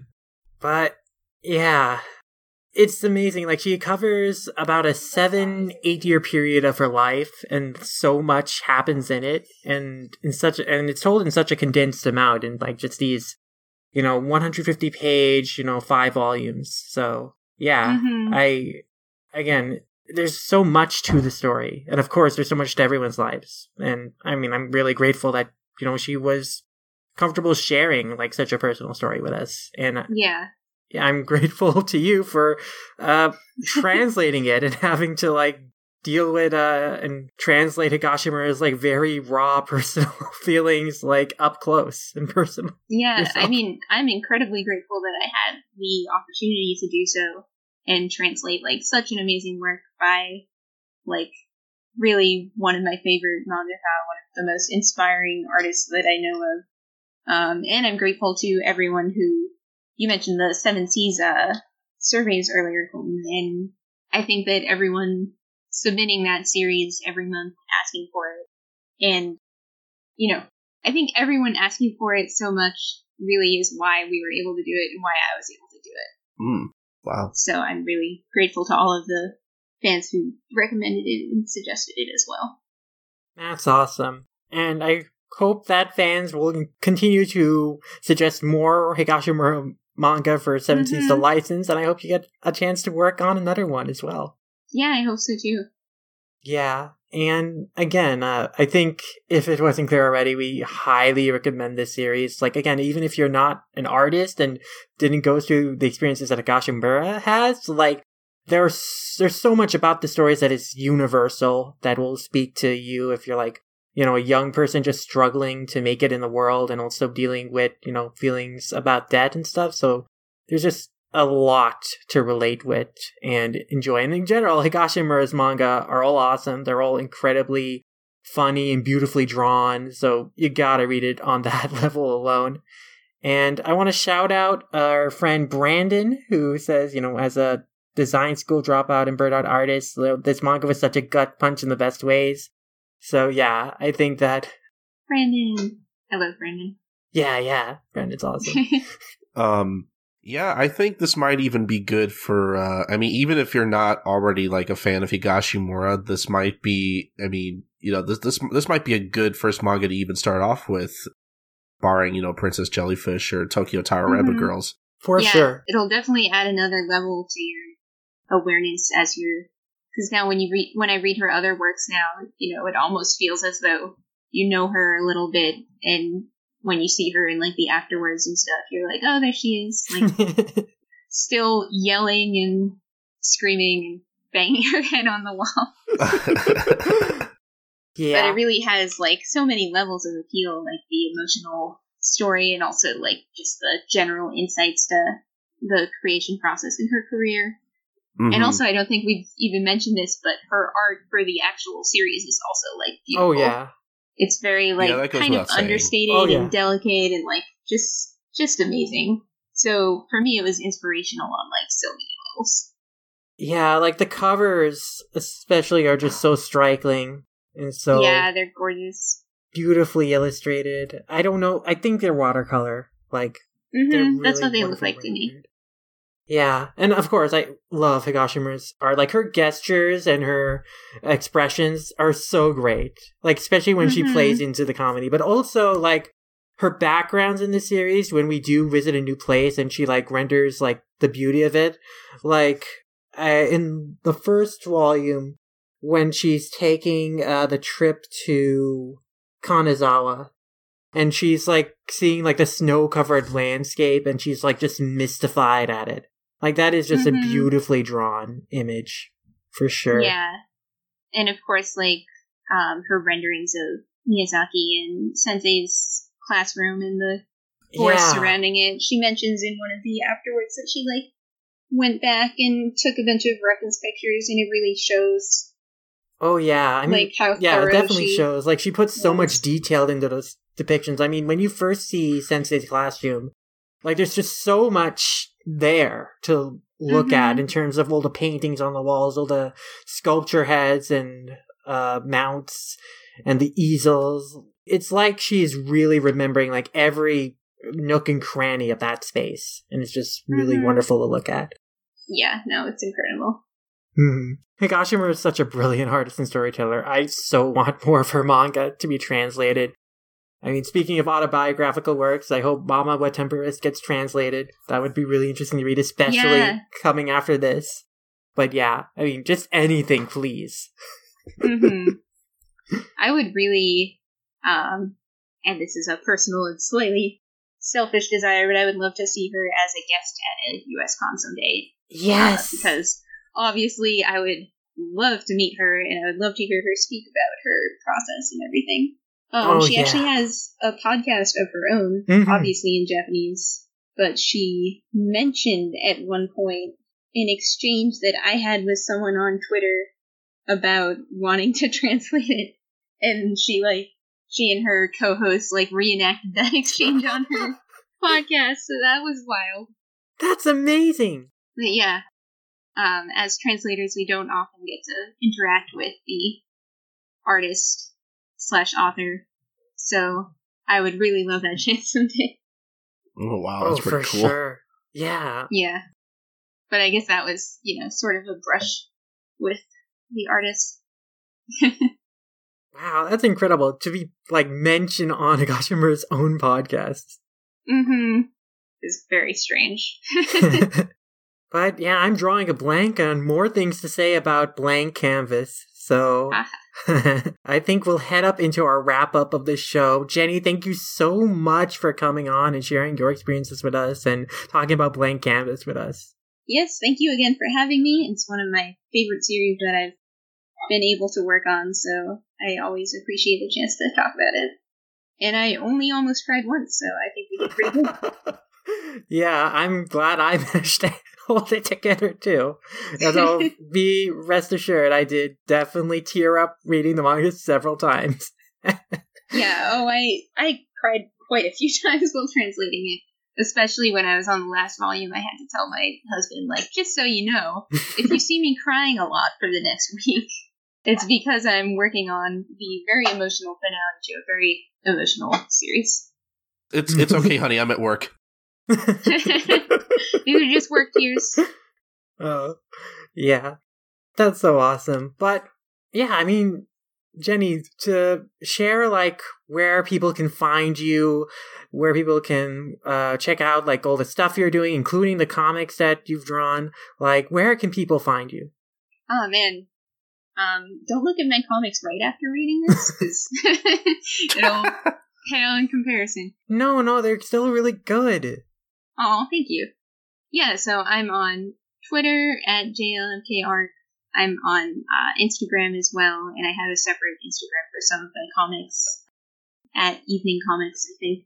Obviously, we don't have any convention appearances to plug right now, but I am trying to work on a book of my Japanese journal like uh, autobio comics. So if you enjoy autobio comics like Blank Canvas, this one's less likely to make you cry, but I did try to make it fun and informative. So I'll uh, definitely be posting on Twitter as I'm working on that. Awesome, awesome. Looking forward to that.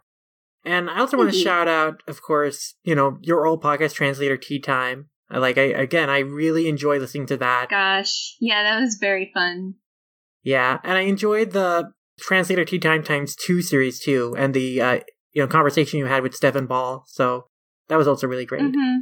Yeah, Justin over at OASG is really great at organizing stuff like that. Um, us translators don't normally go out of our way to be social as a general rule, but I always really love the chance to talk to other translators and hear about their, um, you know, process. So both doing tea time with Amanda and talking to Stephen Paul about his uh, work during uh, translator tea times too was all really awesome, and I feel like I probably embarrassed myself a little, but really no, fun. it was a great conversation. I thought you guys had, and yeah, I mean, I always like talking to translators on the show, and again, it's always really fun to learn about like the work you guys do and some of the unique experience you've had translating all the different series that you've done. Mm-hmm. Yeah, this was definitely an especially unique one since it combined my my translation and my work and knowledge in comics. So it was a really great privilege to be able to work on it. Awesome. Again, thank you so much. And now that we've kind of finished our podcast, finished this piece, I think it's time to begin a new page and head into the wrap up of our show. Nice.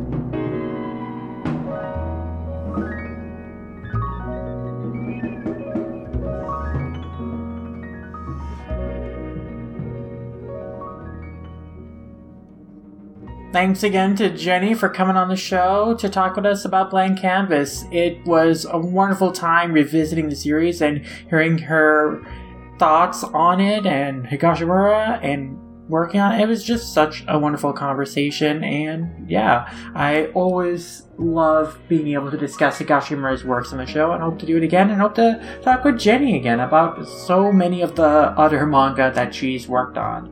Because there's plenty that we'd love to discuss on the show. Oh yeah. And before we get into community shoutouts, I do want to address a question that came to us about Blank Canvas a little after we had recorded the podcast, but I wanted to just answer it. This comes to us from Zara, a mutual mine off Twitter, and she asked, you know, how does Blank Canvas compare to other Higashimura manga out there in English in terms of its themes and reader impact?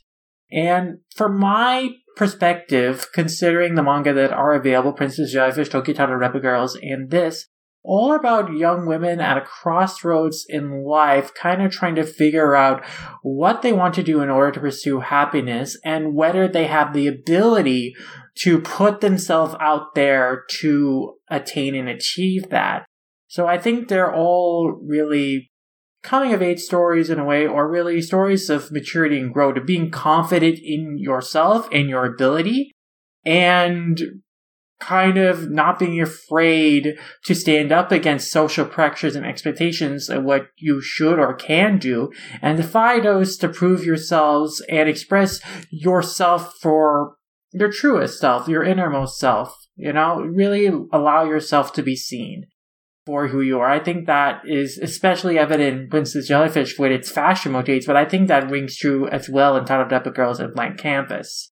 Of course, these series also deal with some kind of more problems of just being like a young adult in the world and just having to go through life and those challenges and travails. I think Blank Canvas, especially, you know, is a great exploration, not a very realistic one, considering it's an autobiography of like Higashimura just kind of flailing about until she finally is able to just get her act together and just manages one day to start working towards what she wants to do and eventually gets there. So I think that also rings true in these other series as well, is that a lot of times we see the protagonist kind of languishing, not really sure of what direction they're going in, and then finally just someday to just start a little bit at a time working towards their goal and what they want out of life and what they want to do, and eventually through that hard work and persistence, they get there. So I think that's what uh, really appeals to me. And I think there's a lot more commonalities and themes that you could really compare across the works. And I think that'd be a great conversation to have in the future. Just, I got more focused podcast of just the themes across their works. But I think I'd really want to refresh myself more on all the series before doing that. Mm-hmm. You definitely said it as as best as we could. I definitely agree there. I, I think that's part of the reason why I like Higashimura's works as well so far. Because obviously I've only read this in Princess Jellyfish, and I'm from what I've heard of like Tokyo Tarareba Girls. I think obviously it re- relates to what we're discussing here about just you know b- becoming an adult and flailing around until you, you kind of get it just right. You know, basically, or I guess specifically with like Blank Canvas but I I think that kind of also well to Tarareba girls too, because young women in their thirties dealing with the pressures of oh we're single, do we need to get married? Yeah, like do we have to deal with this societal pressure on us, and then we're stuck in these dead end jobs that we don't really like, and all this other bullshit that comes with living. So no, yeah, that yeah. that's true, but uh, yeah, I I I mean I, I think you hit the nail you hit the hidden nail on the head there. I don't I don't really have much else to add there other uh, other than I I agree. So absolutely. And now I'd like to share some community shoutouts. We mentioned it in the podcast, but Jenny wrote a primer on Yuri for Anime Feminist about four years ago, and she presents a great case for why the genre should be taken seriously in feminist and queer critical circles, debunking common misconceptions of the genre, discussing its diversity in both creators and content, why the class S style high school set stories still have a lot of resonance to older readers, and why the idealized worlds of Yuri are just as valuable as more realistic queer stories. Jenny's love and passion for Yuri shines through, and it's definitely a great piece to read if you missed it when it was first published. Moving on to more conversations about the work of manga translators, I'll also re recommend listening to Translator Tea Times 2. a three episode podcast miniseries in which pairs of translators interview each other about their work and experiences. Jenny was on the same episode as One Piece translator Stephen Paul, and they discussed their starts in the industry, how they maintain a work life balance and schedule as freelancers working from home, how they deal with gender ambiguity in pronouns, and comparing how different light novel translation is compared to manga translation, among a slew of other anecdotes, like Jenny sharing a story about when she got an email from a so-called fan criticizing her Nichijou translation as being too fateful, and then linking her to an error-filled scanlation, and then sending a follow-up message apologizing for somehow not realizing they'd written their original email in French. Similarly, the other two podcasts in the series have really fun and insightful interviews. Emily Balestrieri with Jake Jung and Jennifer O'Donnell with Cassiel Marcat. The Emily and Jake interview discusses topics like getting credit for your work, getting feedback from editors, and some of the experiences they've been able to have thanks to their work, like Emily interviewing Carlo Zen and Jake being invited to the red carpet premiere of the Made in Abyss movie. The Jennifer and Cassie Cassiel interview also discusses getting feedback, working for a shady and incompetent company, and having to redo other people's bad translation jobs from scratch, and handling burnout and imposter syndrome. All three episodes paint a really wonderfully broad overview of what the career of a manga translator is like, and their experiences really hammer home the hard work that goes into translating its career and whether labor shouldn't be taken for granted. Other groups have also been endeavoring to promote the stories and experiences of translators. Speaking of Emily, non native creative recently did an interview with him going over his translation career and discussing other personal topics, like why he loves the work of Morimi, who is the writer of Tatami Galaxy and Usher Wagon Girl, the latter of which Emily translated, and what it was like getting to translate the original novel Kiki's Delivery Service was based on, among other stories about the works that he has translated.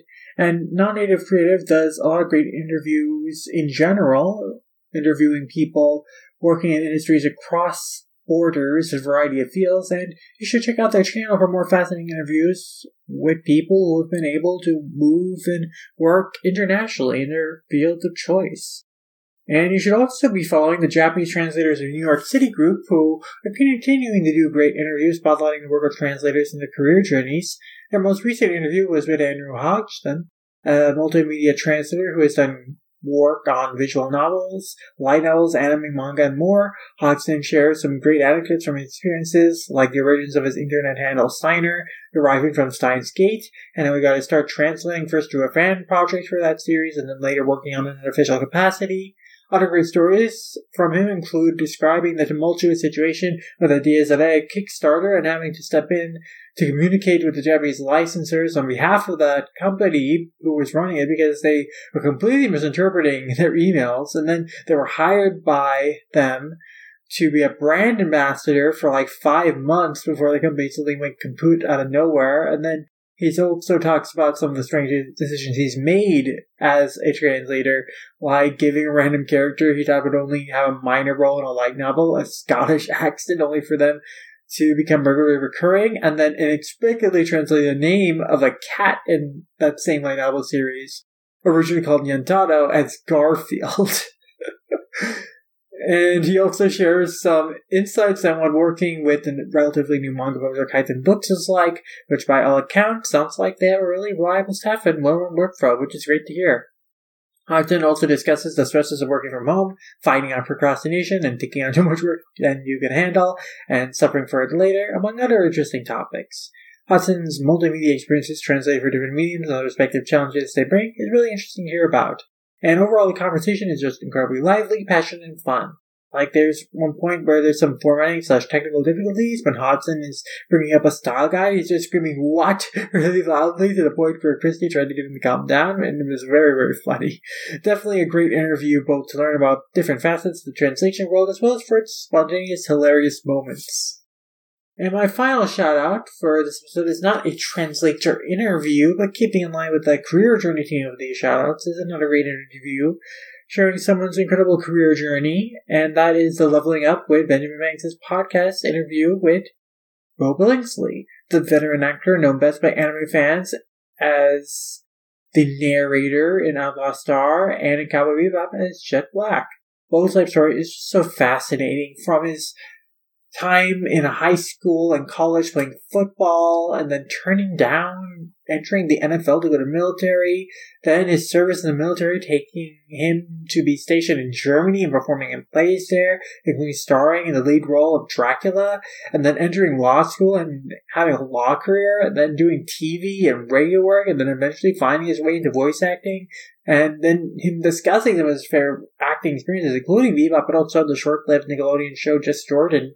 And he also discusses on weighty topics like taking a stand against the Vietnam War back in the day as a soldier, and then the importance of supporting diversity in the voice acting world, and of course the Black Lives Matter movement and how that has affected him and Banks and Trav and Dee, you know, they hosted a really wonderful interview with Beau that really touched upon so many incredible moments from his life and career, and it's an absolute must listen if Beau's roles ever left an impression on you, or if you just want to hear about a really fascinating man's incredibly fascinating life. Speaking of Benjamin Banks' podcast, I was actually invited on a show recently to discuss The Promised Neverland Season 1, and I had a blast revisiting it and discussing it with the crew. I want to thank them again for inviting me. Encourage y'all to check out our conversation on The Promised Neverland, which I think we touched on a lot of key points about the series' themes and characters. And just check out their entire podcast catalog in general. They've recently surpassed 100 episodes over two years.